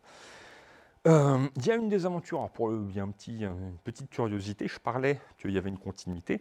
Les, euh, Pictes disent oui, mais Bran, il est descendant en droite ligne de Brûle le Picte, qui était le plus grand de notre race avant lui, donc qui était le compagnon de Cool. Et dans un texte un petit peu amusant qui s'appelle Les Rois de la Nuit, euh, Lovecraft, Howard va pousser le truc plus loin, puisque suite à un rituel magique, enfin les Pictes, pour combattre les Romains, s'allient à des Gaëls d'Irlande et à des Vikings, parce qu'on est dans le Heroic Fantasy, donc même si on est en 197, il faut qu'il y ait des Vikings. Euh, il y a déjà des types qui font du bateau en Scandinavie, hein, on a des traces de ça, mais des raids, le premier raid, l'Indisfern, c'est quoi, 797, je crois, donc on est un peu six siècles, on est, ouais, c'est ça, six siècles plus tard. Bon, mais on est dans la fantaisie euh, des Vikings parce que c'est de la fantaisie et donc on a des Vikings. Sauf que le chef Viking est tué. Et qui font Ah non, mais on ne va pas combattre sous les ordres d'un chef picte. Enfin, d'un chef picte, le truc, on veut ni un chef picte ni un Gaël. Donc là, euh, le sorcier picte qui travaille avec Bran va lui ouvrir un portail et ils vont tirer Cool, le roi barbare, de son époque en disant Tiens, tu vas commander les vikings, défoncer les mecs en face et puis après on te renvoie chez toi. Bon. Et donc là, mais là, mine de rien, ça devient un univers partagé. C'est-à-dire que ça, c'est un truc, euh, quand, euh, j'ai beaucoup travaillé sur le fait que les pulps tirent une bonne partie de leur code narratif, des, que les comics de super-héros tirent une bonne partie de leur code narratif, on a eu un certain nombre d'aventures de Iron Man ou d'autres personnages complètement basés sur ce genre de motif où on ouvre un portail temporel pour avoir le vrai Captain America pour combattre, ce genre, de choses. Donc là, voilà, c'est euh, ici on a des illustrations alors plus récentes. Euh, ça a l'air de dater, on dirait, des illustrations des années 20-30, des gravures. Ça, c'est des illustrations pour l'édition d'il y a une douzaine d'années de Brad McMorn par Gary Gianni, qui est un, alors tiens, un contemporain, le truc qui vient de sortir, un recueil d'illustrations dans le même style pour Trône de Fer, qui est un pafton, le truc pèse un âne mort, et qui fabuleux, parce que c'est dans ce style-là, on a tout le monde du Trône de Fer traité comme ça. Je suis un petit peu amateur de ça, et il a sorti aussi un appel de Cthulhu, on en avait causé avec euh, Guillaume. Donc là, on est dans l'illustration euh, totalement contemporaine, euh, mais dans, un style, dans un style gravure d'époque, on a des illustrations de pirates de Warpile d'il y a un siècle qui sont exactement dans ce genre de traitement-là. Après, la compo, la compo est nettement plus moderne. Euh, là, on est sur d'autres illustrations. Euh, bah voilà, les légions romaines qui font. Euh, là, c'est pas du Gianni. et puis, bah, le Brad McMahon a été adapté en BD. On a du Frank Brunner, qui était un grand auteur des années 70. On a, mais voilà, et on est sur, sur avec Frank Brunner, on est quand même sur cette vision extrêmement. Enfin, le, type, il peut faire méchant dans un raon, on est bien d'accord, de la même époque. Hein. Euh, où on a là, c'est. Euh, euh, c'était qui C'est Brunner aussi. le côté, bon, bah, on est dans du barbare. L'époque, pourquoi on sort à l'époque des bandes dessinées de Brad McMahon vers 74 Parce que le, les éditions Marvel viennent ont acheté en 70 les droits de Conan ça se vend, c'est un monde creux de vague des super-héros dont ils cherchent à se diversifier. Conan le Barbare par Roy Thomas et Barry Smith puis John Buscema se vend comme des petits pains chauds en hiver. Donc on va, bah, enfin le truc, euh, Marvel va considérer, va dealer qu'ils ont les droits tout euh, Howard. Ils vont faire du coup le Barbare, du Brad McMorn, ils vont euh, du Solomon Kane. Il va y avoir pas mal d'épisodes de Solomon Kane. Et donc ils s'amusent, les auteurs s'amusent à faire aussi du Brad McMorn où il y a un peu moins de matos il y a un peu moins de matériel à utiliser, ceci dit. Euh, là, plus récemment, on a, et ça, ça ressort très prochainement aux éditions Delirium, il y a euh, Bloodstar de Richard Corben. Donc là, on est dans une autre tradition graphique. Et là, on est, alors pour le coup, euh, Gianni est du contemporain qui dessine comme en 1920. Euh, là, Corben, même maintenant, enfin, là, enfin Bloodstar, c'est quand même assez ancien. Mais là, c'est une, une couverture un peu plus récente pour une réédition. Et là, ça ressort en français prochainement.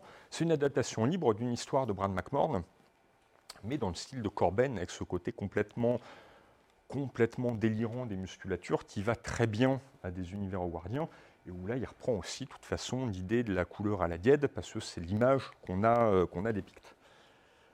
Donc voilà pour euh, Brad. Et après les Pictes, alors dans des récits plus anciens dans l'œuvre d'Howard, on va avoir, euh, enfin quoi tu le, le Tourlog 12 c'est 1931. Non, non, le, truc euh, Morne, il écrit, il commence en écrire en 1929 et le dernier sort en 32.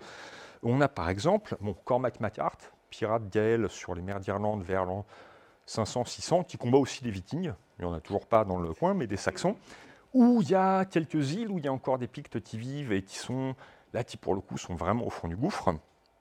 Et chronologiquement, la dernière apparition nominale des Pictes dans l'œuvre de, dans, la chronologie interne, les Pictes existent encore en Vernon 1000 avec bah, euh, Tourlogdou, Tourlog O'Brien euh, participe à la bataille de Clontarf, et là c'est en 1054, mais dans une aventure qui s'appelle L'Homme Noir, il est euh, guidé, à un moment, il y, a, des combats contre des Saxons et des Vikings.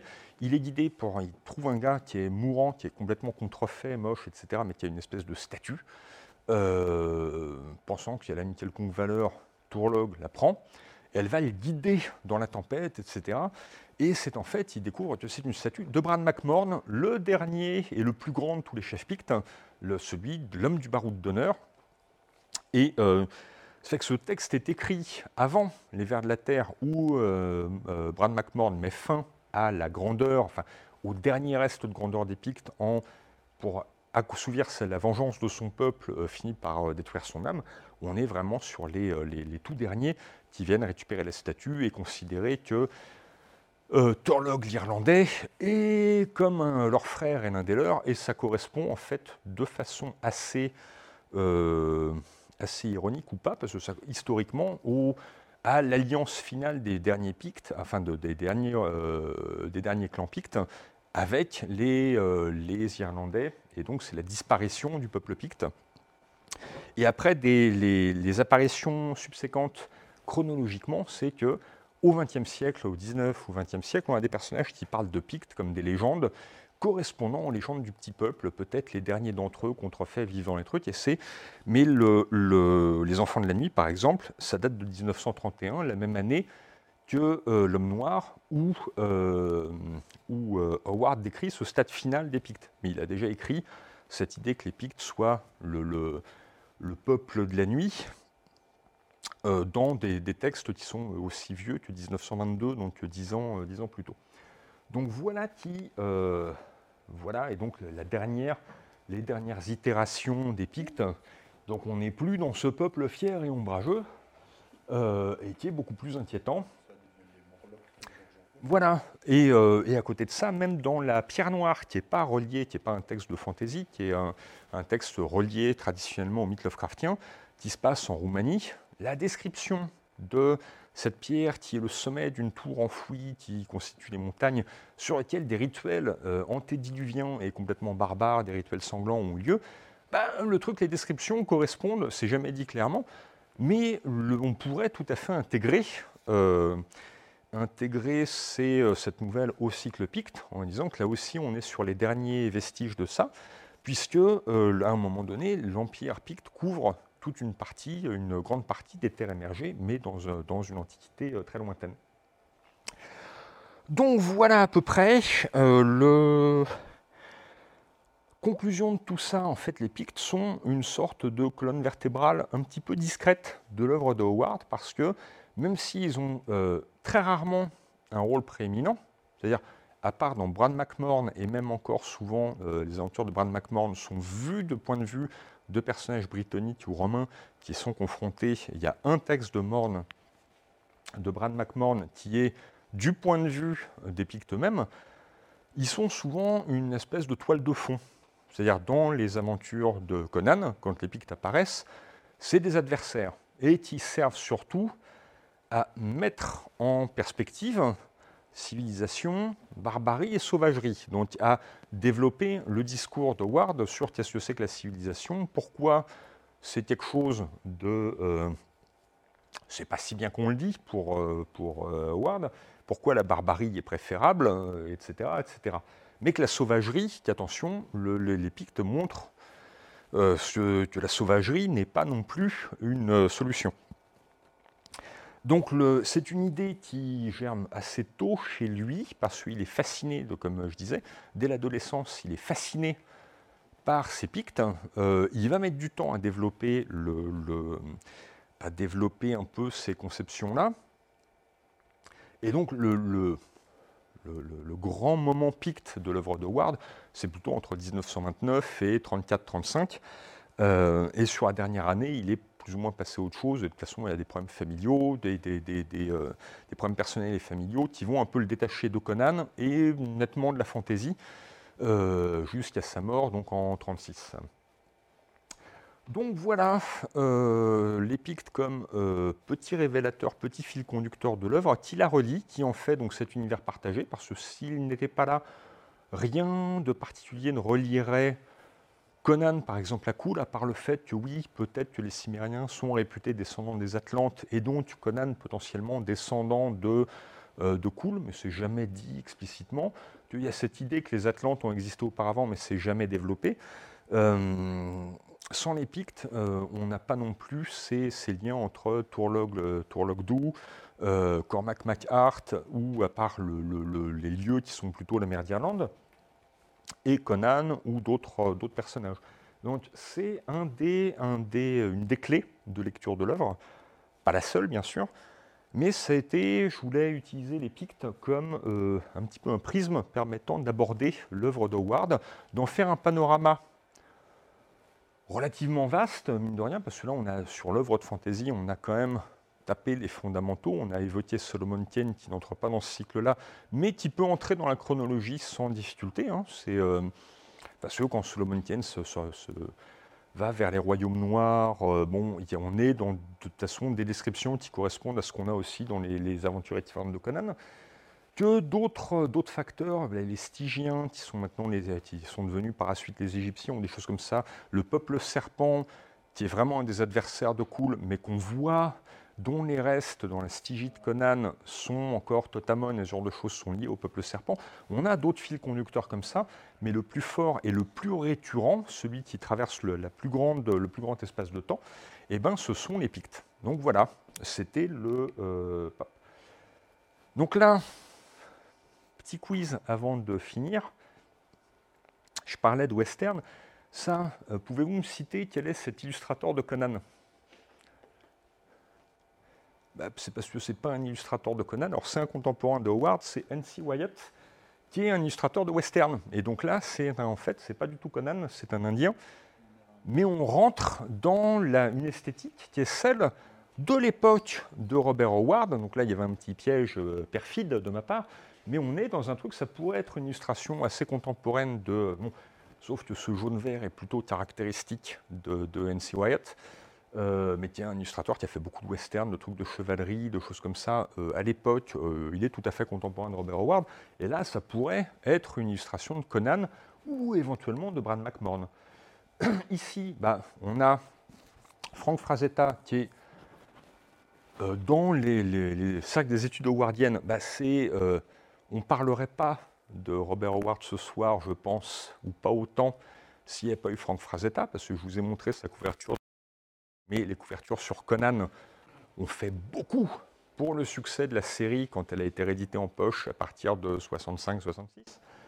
Euh, là, on a sur euh, Frazetta sur du western, ça pourrait être. Euh, Frazetta et Howard ont un peu les mêmes obsessions, ça pourrait être une illustration d'un Picte. D'ailleurs, il a des peintures de dière, etc. Et c'est peut-être via les peintures de dière, dont j'ai dit que c'est un problème de, que, sont, que c'est tirer des conclusions. Des peintures de Dière de Picte et bâtir sur du sable, mais les peintures de Dière ont sans doute amené Howard à voir les Pictes comme un succès d'année des Indiens dans son âge iborien. Donc je termine par cette, cette illustration de Frazetta, qui pour moi opère une espèce de fusion entre la vision des Pictes, enfin on est le grand, illustrateur de Howard, qui est aussi un grand illustrateur de western, mais j'aurais pu sortir ces illustrations aussi de Genghis qui sont euh, dingues et qui sont très conanesques aussi. D'ailleurs, demain soir, on, projette euh, Conan le barbare de John Milius, la célèbre phrase euh, écraser ses ennemis, les voir traîner devant soi. Elle a été prononcée dans un banquet par voilà par Subotai, un des généraux de Gengis Khan. Hein. donc tout se recoupe. C'est un, peu comme l'année dernière, on recoupait plein de trucs disparates. Là, on a un peu la même chose. Euh, Pardon Oui, oui, dans le, et ça, ça fait partie aussi des obsessions de John Milius. Ça, on en reparle demain, parce que je crois que Patrice Lounet euh, n'aime pas beaucoup le film, il aura plein de choses à nous dire. Et donc là, je me ferai peut-être un peu l'avocat du diable, malgré toute l'amitié que je porte à Patrice, je me ferai peut-être un petit peu l'avocat du diable. Donc voilà, c'était un petit panorama des Pictes dans l'œuvre de Howard, donc avec cette, cette idée d'en faire... Euh, qui était celle d'Howard d'en faire une espèce, alors est-ce que c'était conscient ou pas, mais c'était une enfin, il y avait une part obsessionnelle chez lui qui l'a conduit à en faire cette espèce de fil conducteur. Donc c'était intéressant de dégager ce fil conducteur. Je parlais de Patrice Louinet, j'ai travaillé avant, quand j'ai commencé à travailler sur cette conférence, parce qu'on en a parlé il y a très longtemps avec euh, Guillaume, et ben quand j'ai commencé, j'avais mon plan, etc. Et j'ai pris le Brad McMorn, j'avais la très vieille édition de Brad McMorn aux éditions Néo, qui date des années 80 et que j'aimais beaucoup, et que j'avais lu et poncé en montant. Euh, j'ai repris la grosse réédition de Brad McMorn américaine, illustrée par Diary Jenny. C'est de là que sont tirées les illustrations de Diary Jenny, mais qui est aussi du Conan et du Solomon Kane, sauf erreur de ma part.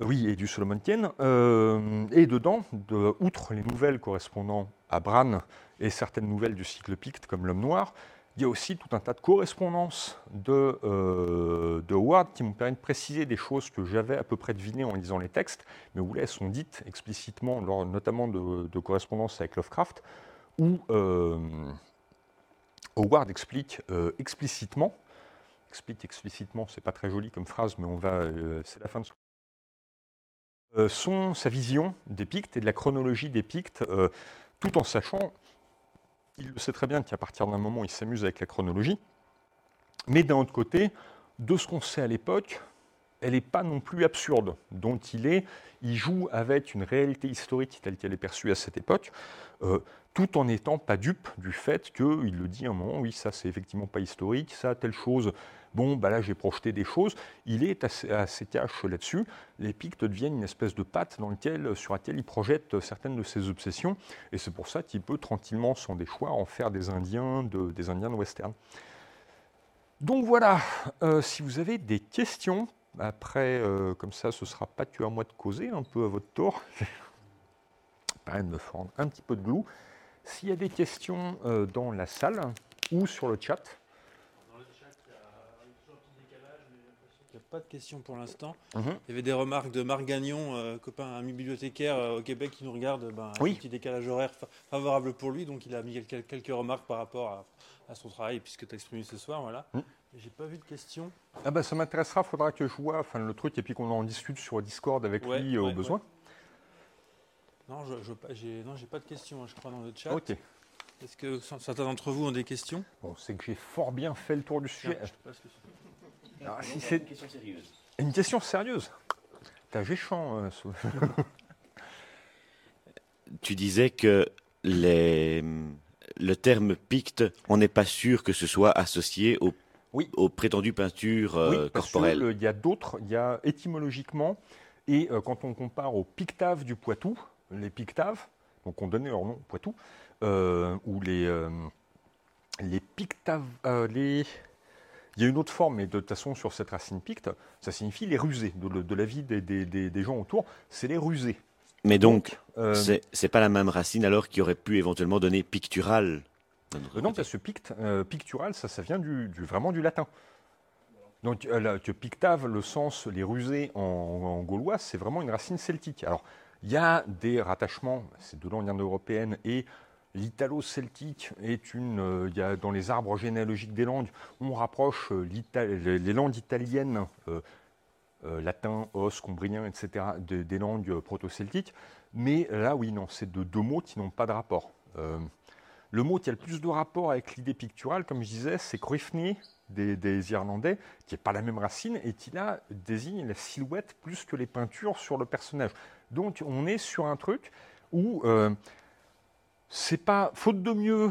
Euh, pourquoi pas? Je dis pas que c'est impossible que les Pictes aient, euh, eu des peintures de guerre, mais disons que faute de mieux, euh, on n'est pas du tout certain que le mot vienne de là, en fait. Et on a probablement, c'est d'autres choses qui se sont arrivées au cours de l'histoire, mais par rapport à un nom qui a été donné, enfin, le coq gaulois, par exemple, les Gaulois n'élevaient pas de poules, ils mangeaient des oies et des canards. Le truc, c'est les Romains qui, ah, les types s'appellent Gaulois, ce qui est le même mot que poule pour les trucs. Donc, ah, les trucs, c'est euh, comme un peu en anglais going chicken. Enfin, ils se moquaient des Gaulois en disant, voilà, c'est les poulets, quoi. Euh, et le coq gaulois, en fait, est un truc qui n'apparaît qu'à la Renaissance, grosso modo, quand on découvre ces textes romains, et en disant, ah, le coq est associé aux Gaulois. Euh, bon, et en fait, c'est pas du tout, enfin, c'est un truc, le coq comme symbole de la France, Toi, en tant que Belge, tu ne peux pas comprendre ça, mais cet attachement. Mais le, truc. Euh... J'aime bien tailler, hein. je précise pour nos amis de Toul, on se connaît avec cet escogriffe. Euh, le... On se connaît trop bien. Euh, le coq gaulois, par exemple, c'est un truc extrêmement récent. Et qui vient effectivement d'une projection sur un mot beaucoup plus ancien. Euh, on ne sait pas pourquoi les Gaulois s'appellent Gaulois, parce que même le, terme celte, on ne sait pas d'où il vient. Les Grecs appelaient les Keltoi comme ça, parce que ceux de la région, peut-être que la première tribu celte qu'ils ont rencontrée vers Massalia s'appelait comme ça, mais les Celtes de l'époque de, l'âge du fer ne se reconnaissaient pas d'identité globale et n'avaient pas de mots pour l'exprimer. Pour en, Grande-Bretagne, à l'âge du fer, les Bretons et les Gaëls d'Irlande parlent pas la même langue. Et s'entendent pas du tout en plus. Donc ils se reconnaissent des, sur la religion, ils sont à peu près d'accord, les druides sont sacrés à peu près partout, ne croient pas forcément à la même chose partout, mais ils se reconnaissent pas une unité fondamentale, alors que les Irlandais, même avec des histoires dialectales, se reconnaissent par exemple une unité politique avec un roi qui peut être élu pour, euh, pour euh, pour euh, trancher euh, des, conflits, des choses comme ça. Donc le, truc, on projette énormément. Et le truc, il faut faire toujours attention quand on est sur des ethnonymes, des noms de peuples. Très souvent, le truc, on parle des Allemands. Les Allemands ne s'appellent pas comme ça, c'est Deutsch. Mais vous demandez à un Anglais ce que c'est qu'un Deutsch, c'est un Hollandais. Et un Hollandais pour nous, voilà, enfin eux-mêmes ne se donnent pas, les Hollandais, c'est juste une province là-dedans. Eux, ils sont néerlandais. Bon, on a parlé des Égyptiens, enfin les Égyptiens ne s'appellent pas Égyptiens, j'avais même passé un certain temps pour comprendre d'où venait ce truc, pour, pour s'apercevoir que ça vient d'une histoire de réseaux commerciaux à l'âge du bronze qui font que les Grecs ont gardé ce mot-là pour parler d'un peuple qui ne s'appelle pas du tout, qui ne se donne pas du tout ce nom-là. Et on a 12 000 exemples de ce genre-là. Donc le truc, on ne sait même pas d'où vient, si les, si les Pictes se donnaient à eux-mêmes ce nom-là, ou comme ils n'avaient pas d'unité politique, ils devaient plutôt se donner des noms tribaux euh, tout en se reconnaissant une langue, une langue commune. Mais euh, le, fait que Bran, par exemple, unifie tous les Pictes ou que Zodarsag euh, unifie tous les Pictes, quelque chose qui n'a jamais existé à aucun moment de l'histoire. Les Pictes n'ont jamais été unis. Pour ça, ils sont, ils sont fait grignoter petit à petit par les Irlandais et puis un peu par les Saxons et les Angles de l'autre bout. Euh, donc voilà, c'est le, ce mot-là, on ne sait pas pourquoi, on n'a aucune explication. Là, et là, au-delà, c'est les Pictes. Bon. Et les Pictes, on sait, ben, on sait cartonner avec, et puis il y a eu telle bataille et machin. Et les Romains, le, le, truc, on est sur des rapports, c'est quasiment des rapports ou des synthèses de rapports euh, que des chroniqueurs vont exploiter après pour dire, eh bon, à telle époque, le général machin a rencontré tel truc.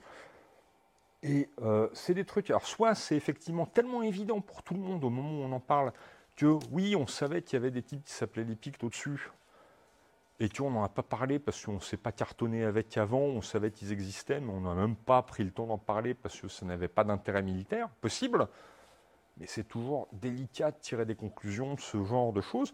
Soit effectivement, bah, le truc à partir du moment où on a parlé, c'était tellement évident que c'était des types peinturlurés ou que c'était un nom euh, celtique comme Pictave dans le Poitou, que, et voilà, on a euh, sur la Grande-Bretagne de l'époque, les sources écrites sont quand même, euh, alors elles existent jusqu'au début du 5e siècle, après on a même des trous de, un siècle et demi dans les archives, ce qui fait que même pour les, on a quelques généalogies de rois pictes qui, sont, euh, qui ont été préservées par des chroniqueurs a posteriori, dont on sait, a priori, même elles sont, on n'est même pas sûr qu'elles soient réelles. Et roi picte, on parle en fait de telle région, telle région, telle région. Il y en a toujours au moins 6 ou 7. Hein, de, Même le pays de Galles au Moyen Âge est moins fragmenté que le, que le territoire picte. Donc, voilà. Euh, je parle beaucoup pour dire qu'en fait, on ne sait pas. Merci beaucoup. D'autres questions? Ouais. On parlait de l'intuition de mettre la cimérie en. Pardon on parlait de l'intuition d'Howard de mettre la Cimérie en mer du Nord, où il y, avait vraiment des choses. Moi, je me pose la question de sa géographie de manière plus générale, parce qu'il écrit quand même des décennies avant qu'on découvre la tectonique des plaques, et il nous sort quand même une espèce de pangée qui ressemble vraiment à ce, qui va être trouvé 30 ans plus euh, tard. Sauf que, y a l'époque, avant la tectonique des plaques, on a la théorie des catastrophes en géologie, qui est, il y a des trucs qui se passent et ça fait un tremblement de terre qui fait remonter un truc ou submerger un autre. Donc là, cette théorie explique la disparition de l'Atlantide, le fait que, ou le, celle du continent de Mu de James Churchward dans les années 30 aussi. Euh, ça explique aussi pourquoi le bassin parisien, là même dans mon jardin, j'ai des coquillages de l'époque euh, contemporaine des dinosaures. J'ai pas, enfin, quand je dis, hein, quand j'ai montré à mes enfants quand on s'est installé là, regarde, ce coquillage, il date à peu près de l'époque des dinosaures. Ah, on aura des os de dinosaures Non, on a des coquillages, c'était la mer, donc tu ne trouveras pas un T-Rex dans le jardin, fiston. Donc le truc, mais on a ces idées que ça remonte, ça descend, que le truc, mais on n'en sait pas plus. C'est effectivement, et quand euh, Wegener euh, propose la tectonique des plaques à peu près vers cette époque-là, il est de toute façon, il faut attendre les années 50 pour que le truc soit, euh, soit accepté. Donc, il est pas, il est sur les sources de Howard pour un truc de, pour cette époque-là, on te repasse le micro après, c'est plus Madame Blavatsky, et là, ça va pas très loin mmh. dans la, comment dire, dans la rigueur scientifique, va-t-on dire. Parce si on est dans un délire ésotérique, mais qui à l'époque est très en vogue, et qui donne effectivement des espèces de chronologie des périodes anciennes, qui, euh, je ne suis même pas certain qu'Howard croyait vraiment à ce genre de truc, aux Atlantes ou ce genre de choses, mais effectivement, comme biscuit pour bâtir un univers de fantasy, c'est très bien. Et sur la carte qu'on avait tout à l'heure, en fait, bah, le, problème, c'est que je disais, oui, on a des vikings au IVe siècle ou au 5e siècle, et euh, tant pis pour la chronologie. Euh, il y en a un qui est mort là de. Voilà, euh, les, non, parce que les Saxons aussi, il a des personnages de purs Saxons, Athelstan, il reprend des noms saxons.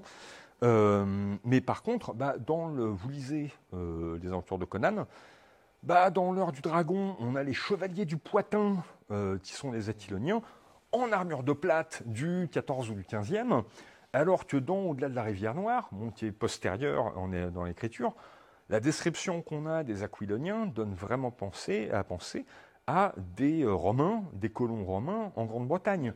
Donc on est sur des, euh, sur des choses, et les Stygiens, c'est des Égyptiens, mais de l'époque pharaonique. les royaumes noirs, il va se référer aux euh, qu'on découvrait à l'époque, les forteresses du Zimbabwe, euh, qui étaient un peu mystérieuses et donc qui du coup enflammaient l'imagination des auteurs de romans d'aventure.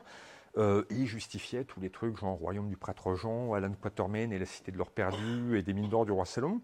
Donc le truc, c'est un vaste. Et les Azésirs et les Vannes, de, qui ont des noms de dieux nordiques, sont en fait décrits comme des vikings. Hein. quand ils cartonnent dans La fille du géant du gel, quand ils cartonnent des Aésirs, c'est des vikings. Hein, et on, est en, euh, on a donc des vikings en 10 euh, 000 avant Jésus-Christ.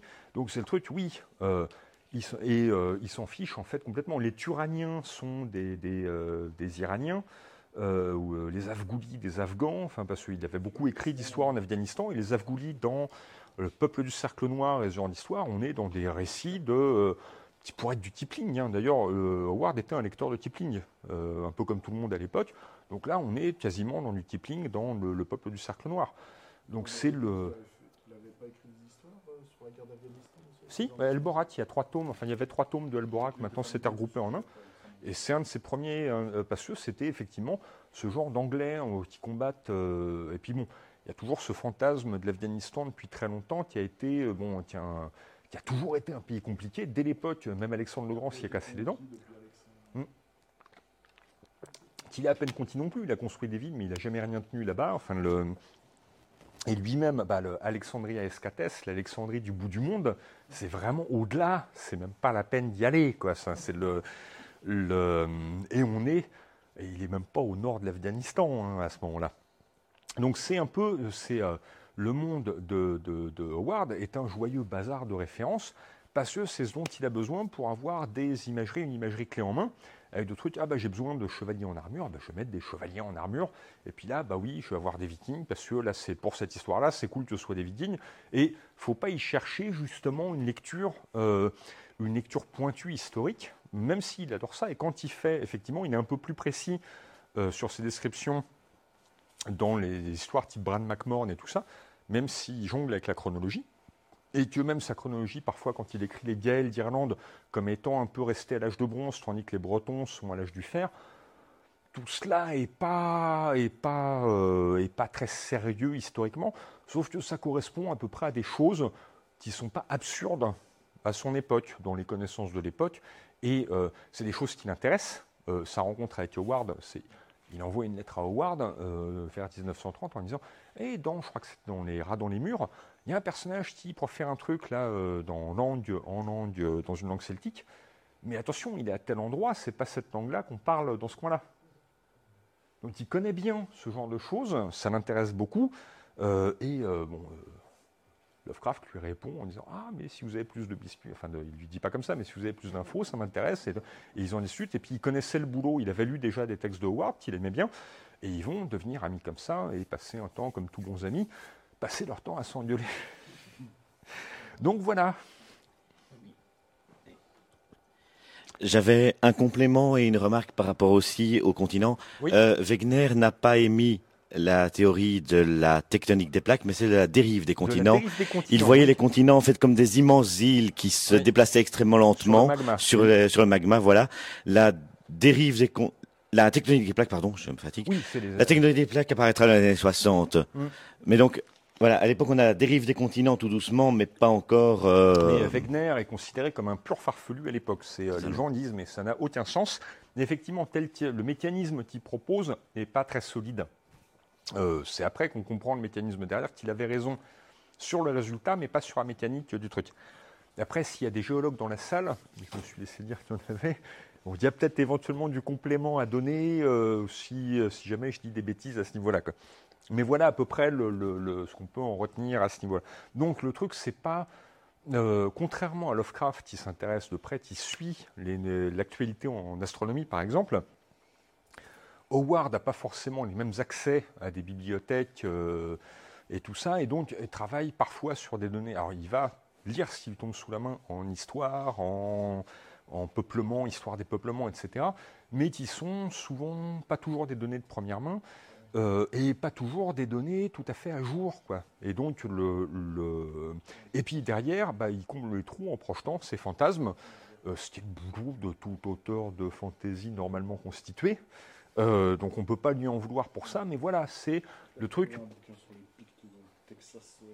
Voilà, bah c'est le truc, mais surtout des bouquins sur les Pictes, il n'y en a pas. C'est-à-dire que c'est dans les histoires de Grande-Bretagne, on va avoir quelques mentions des Pictes, et c'est comme ça qu'il est lancé sur le sujet, parce que ces mentions sont tellement cryptiques elles en sont, d'autant plus fascinantes. Enfin, il y a quelques lignes là-dessus. Et à partir de là, son, esprit, surtout à l'époque, il a fait pas 12 ou 14 ans. Donc d'un coup, ça se met à, à dire Ah, mais il y a un truc. Moi, je, enfin, plein d'auteurs fonctionnent comme ça. Moi, il m'est arrivé de fonctionner comme ça, euh, sur un truc où je vais d'ailleurs tomber sur un contresens. Enfin, je vais raconter l'histoire du ralentisseur quand je disais un truc arthurien. Ça a donné les trois coracles. Hein. dans lequel, d'ailleurs, il y a un personnage de Picte qui s'appelle Brood, et pas Broul, mais qui tient un peu le rôle auprès de Uther, qui était celui de Broul, et, et c'est pas du tout un accident. Euh, sauf que Brou, il s'appelle Brood parce que c'est Brooder, le frère, et que ça avait un sens dans mon histoire, et que d'un autre côté, oui, les Pictes, à l'époque que je décris, sont encore une réalité, et même un problème pour les Bretons, il y a, de la bagarre un petit peu. Euh, sauf que, bah oui, euh, le Brood, le Picte, va tenir auprès de Uther le rôle qu'avait Broul pour des raisons familiales. Euh, face à un ennemi commun qui, sont les Gaëls à ce, à ce moment-là. À l'époque, 5e siècle, euh, ça, au 5e siècle, ça cartonne bien entre les Bretons et les Gaëls et entre les Pictes et les Gaëls. Donc, euh, donc je m'amusais et effectivement, le nom de mon personnage et son rôle à côté de mon héros sont pas du tout innocents. le truc, personne m'a fait la remarque que ça pouvait venir de Howard. En fait, oui, le truc je le vis maintenant, c'est il y a prescription, le bouquin est sorti il y a trois ans, ça vient de Howard. Euh, c'est un petit hommage que je rends à, euh, Robert Howard. Voilà. D'autres questions D'autres Ouais. Ce n'est pas vraiment une question, en plus, qui a presque répondu. Euh, mm. voilà, c'était sur la, comment dire, la géographie un peu imaginaire de, mm. de Howard et sur la Cimérie. Il me semble, en plus je l'ai relu très récemment, mais Howard dit que la Cimérie c'est l'Écosse, il me semble. C'est l'Écosse sauvage, en fait. Proche, enfin, ces descriptions sont inspirées de l'Écosse. Sur la carte, il la situe en pleine mer du Nord, sauf mm. qu'effectivement, la, la, frontière L'orgne aussi, vers l'Écosse, ça touche à la mer du Nord et tout ça. Mais effectivement, les, euh, quand il parle de bruyères, de choses comme ça, enfin, c'est vraiment le langage Des forêts mornes, des bruyères, etc. Voilà, qui décrit, il utilise beaucoup dans Brad McMorn, il décrit énormément, enfin, dans les, les, les, gars, les silhouettes dans la bruyère, etc. Donc, les Cruifney dans la, dans la bruyère plutôt, euh, il le décrit tout à fait, et c'est le même langage qu'il veut utiliser pour l'Écosse de, de, de, l'Écosse de, euh, enfin, la Calédonie de Bran que pour la Cimmérie de Conan. Donc il y a de toute façon une, une, une continuité logique, enfin une continuité d'imagerie, ça, ça, reste, c'est effectivement pour lui un, un, ensemble, ça fait, euh, ça fait un bloc. Merci. Bon, merci Alex, en tout cas, vous mmh. bah, merci à tous. Merci beaucoup, merci à tous d'être venus.